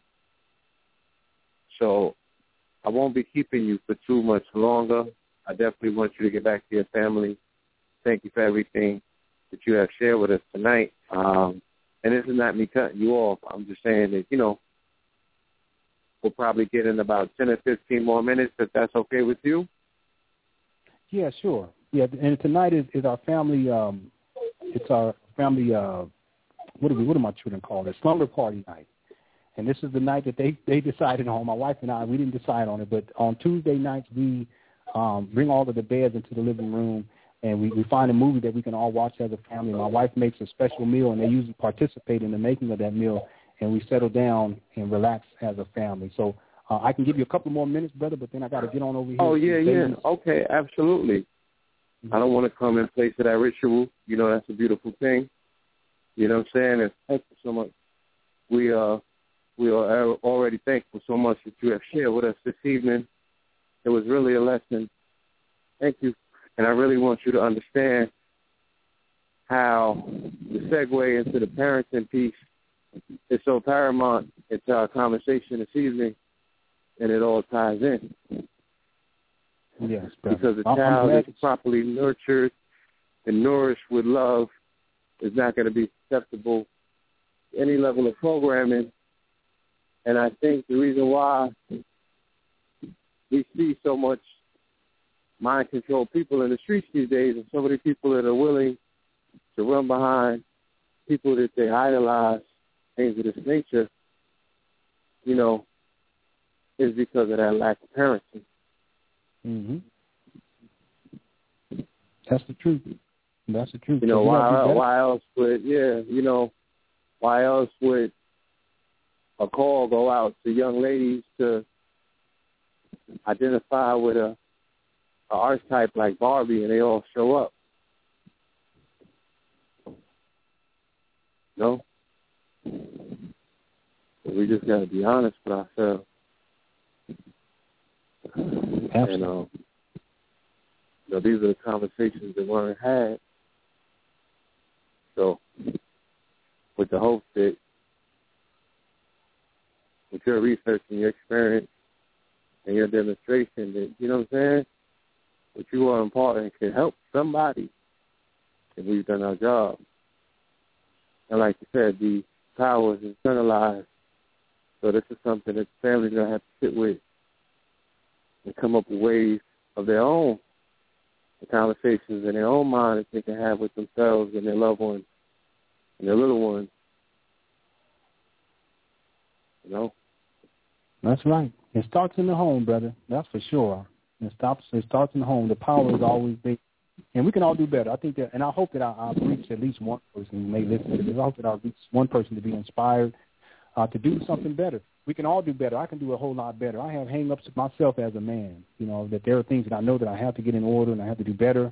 To do better by my wife, better by my children, and every single day I'm looking for ways to do better, and we can all commit to that. Women can commit to that too, you know, and it's all in the best interest of the family, and that's what it comes down to. This is the greatest challenge that's facing African American people.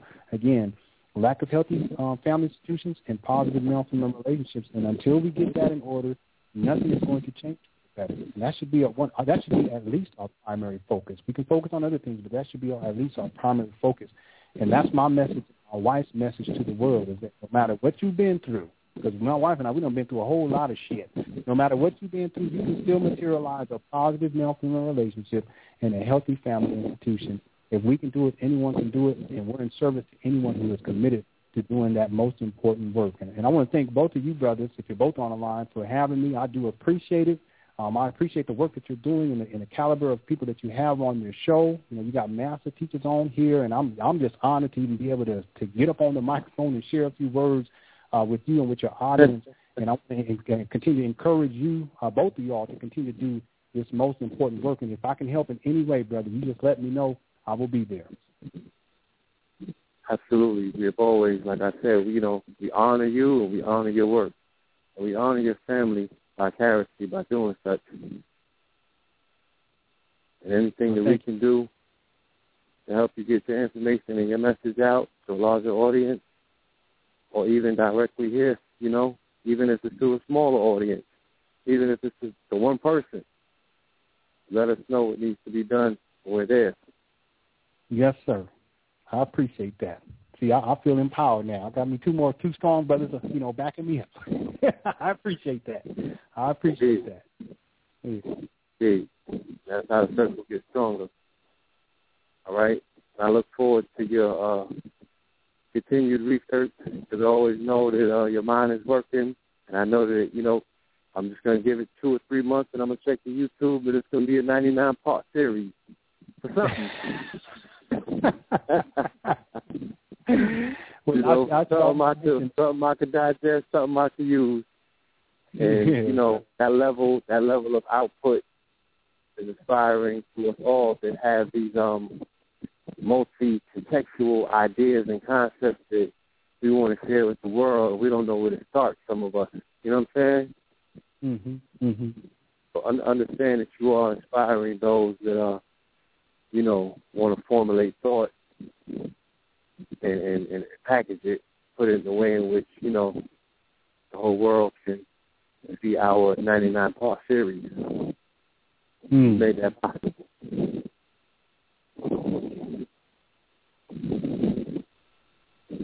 So we thank you, brother. Oh, my pleasure, brother. Thank you. Thanks again for having me, and I send you both of y'all much love on my behalf, but then also on behalf of the Honor family. And, and I look forward to speaking with both of y'all very, very soon. Thanks again for having me, brothers. Y'all take care. Indeed, brother. Hey. Yes, indeed. And to the KTL family, I do apologize. Uh, kind of double committed myself to the um, lecture series and once that series was over, I didn't have access to my computer, and I'm in transit. The venue shut down, and I had to make my move to my rest. And uh, where Red Pill is at, he doesn't have access to the um, the computer, so I'm not able to get into the chat and get into the question and answer. But we are going to double up for you this weekend, or this week, should I say. We're doing three shows, so we're going to be broadcasting on 9/11 with our brother Wow, cool. And the Cosmo Pratt. Cosmo Physicians will be back in the building on 9/11. We'll take a cosmological look at 9/11/01, and um, I'm going to roll the Law 44 out as well. Touch on some of the uh, connections that I've been able to uncover dealing with 9/11. We're going to have a uh, very information-packed, educational, fun time. All right, so that will be at 9 p.m. on 9/11. All right, and of course we have a powerful program in store this Friday. So we do ask you tune in, tell a friend to tell a friend. We will be back in the building, building. All right. The show is being sponsored by kingscounty.bigcartel.com, of course, mypowerpieces.com, ocean14corp.com, and Give me one second. I believe the brother Red Pill has something to share about uh this event that he has coming up this weekend in, in um Houston. All right, give me one second.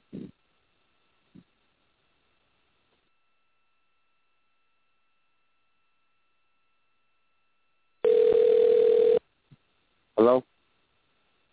Uh, hold on. Sir. Yeah, on the show. You there? yes, sir. Peace family. Thank you for joining us tonight. Uh, thank you, Brother Lenon Honor, for your wonderful, wonderful presentation. Uh, I'm definitely sure that all of us are able to walk away with a wealth of information, you know, and um, a, a very good reference point, you know what I'm saying? Somebody who's actually a living, breathing example of a family man, you know what I mean? And um, I'm definitely going to take a lot of the pointers, you know, into my personal life. But um family, Houston, Texas family, uh, Dallas Fort Worth, uh, all of the family in the area. We are in Texas. We are going to be doing something Saturday afternoon at the Kepler bookstore. Mm-hmm. It's going to be me and my uh, comrade, brother Talik Rabe. He is the uh, superfood specialist.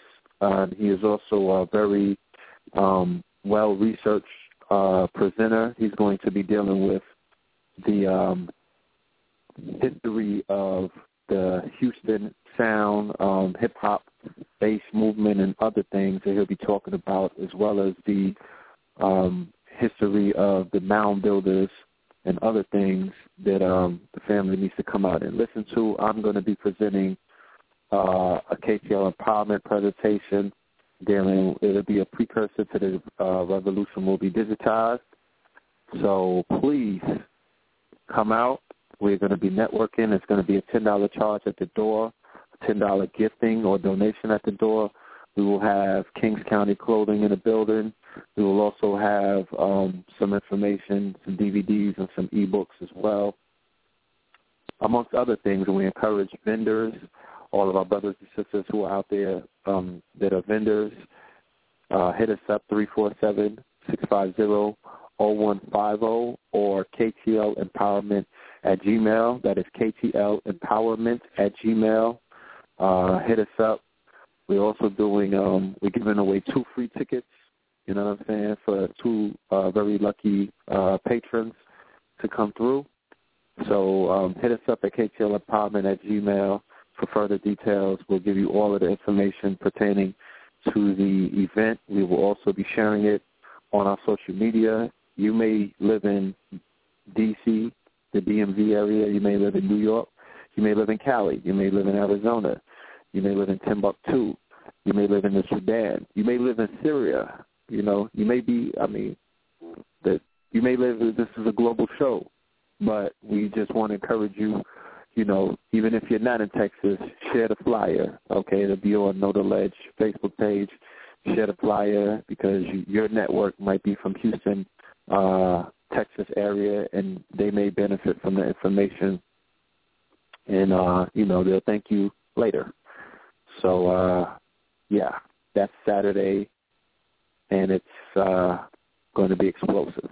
All right, and then we'll also be there on Sunday at 10 a.m. to 2 p.m. The brother has a meditation that he calls it Sunday School. You know what I'm saying? So we'll be there vending on Sunday as well. So please, family, uh, you know, I've been getting a lot of requests from the family in the South, especially in the Texas area, as to when we were going to be out here. So we're here and uh, we'll be doing something on Saturday, we look forward to meeting and greeting everyone who comes through. Thank you. No doubt. No doubt. All right. So, yes, families in for a treat. Cajun vegan cooking. Oh man, I'm telling you, family, if you ever wanted to meet a brother who could turn all healthy foods or superfoods and make it taste better than, you know, the foods that you made, you know, because some people, you know, they they still in love with that barbecue, they're still in love with the ribs, they're still in love with that meat and other things. Well, this brother has perfected, you know, the art of cooking, and he, he's well renowned for his uh for his skills, and I'm sure he'll be sharing some recipes amongst other things with the family as well. So uh, you know, we'll be promoting on Thursdays and Friday show as well. But uh it's Tuesday, let's get the word out. I definitely want to spread the word. It's last minute, but you know, our people you know, we, we, we, we know how to jump and, and move at the right time. So, you know, never too, right. never last minute with us. Yes, indeed. And with that, family, peace, love, and light. All right, family, we'll see you on the next episode. Over and now. hold on. What else? And please share this episode from tonight, especially on 9/11. Spam your wall, spam your friend's wall, spam your family's wall. Pair them because this episode, the information that the brother brought is pertinent. It is very pertinent. You may not think so, but we're talking about fear-based programming. These things have long-lasting effects that can affect the unborn baby in your womb. It can uh, it can affect the unborn baby in your sperm. You know what I mean? Like it has long lasting effects.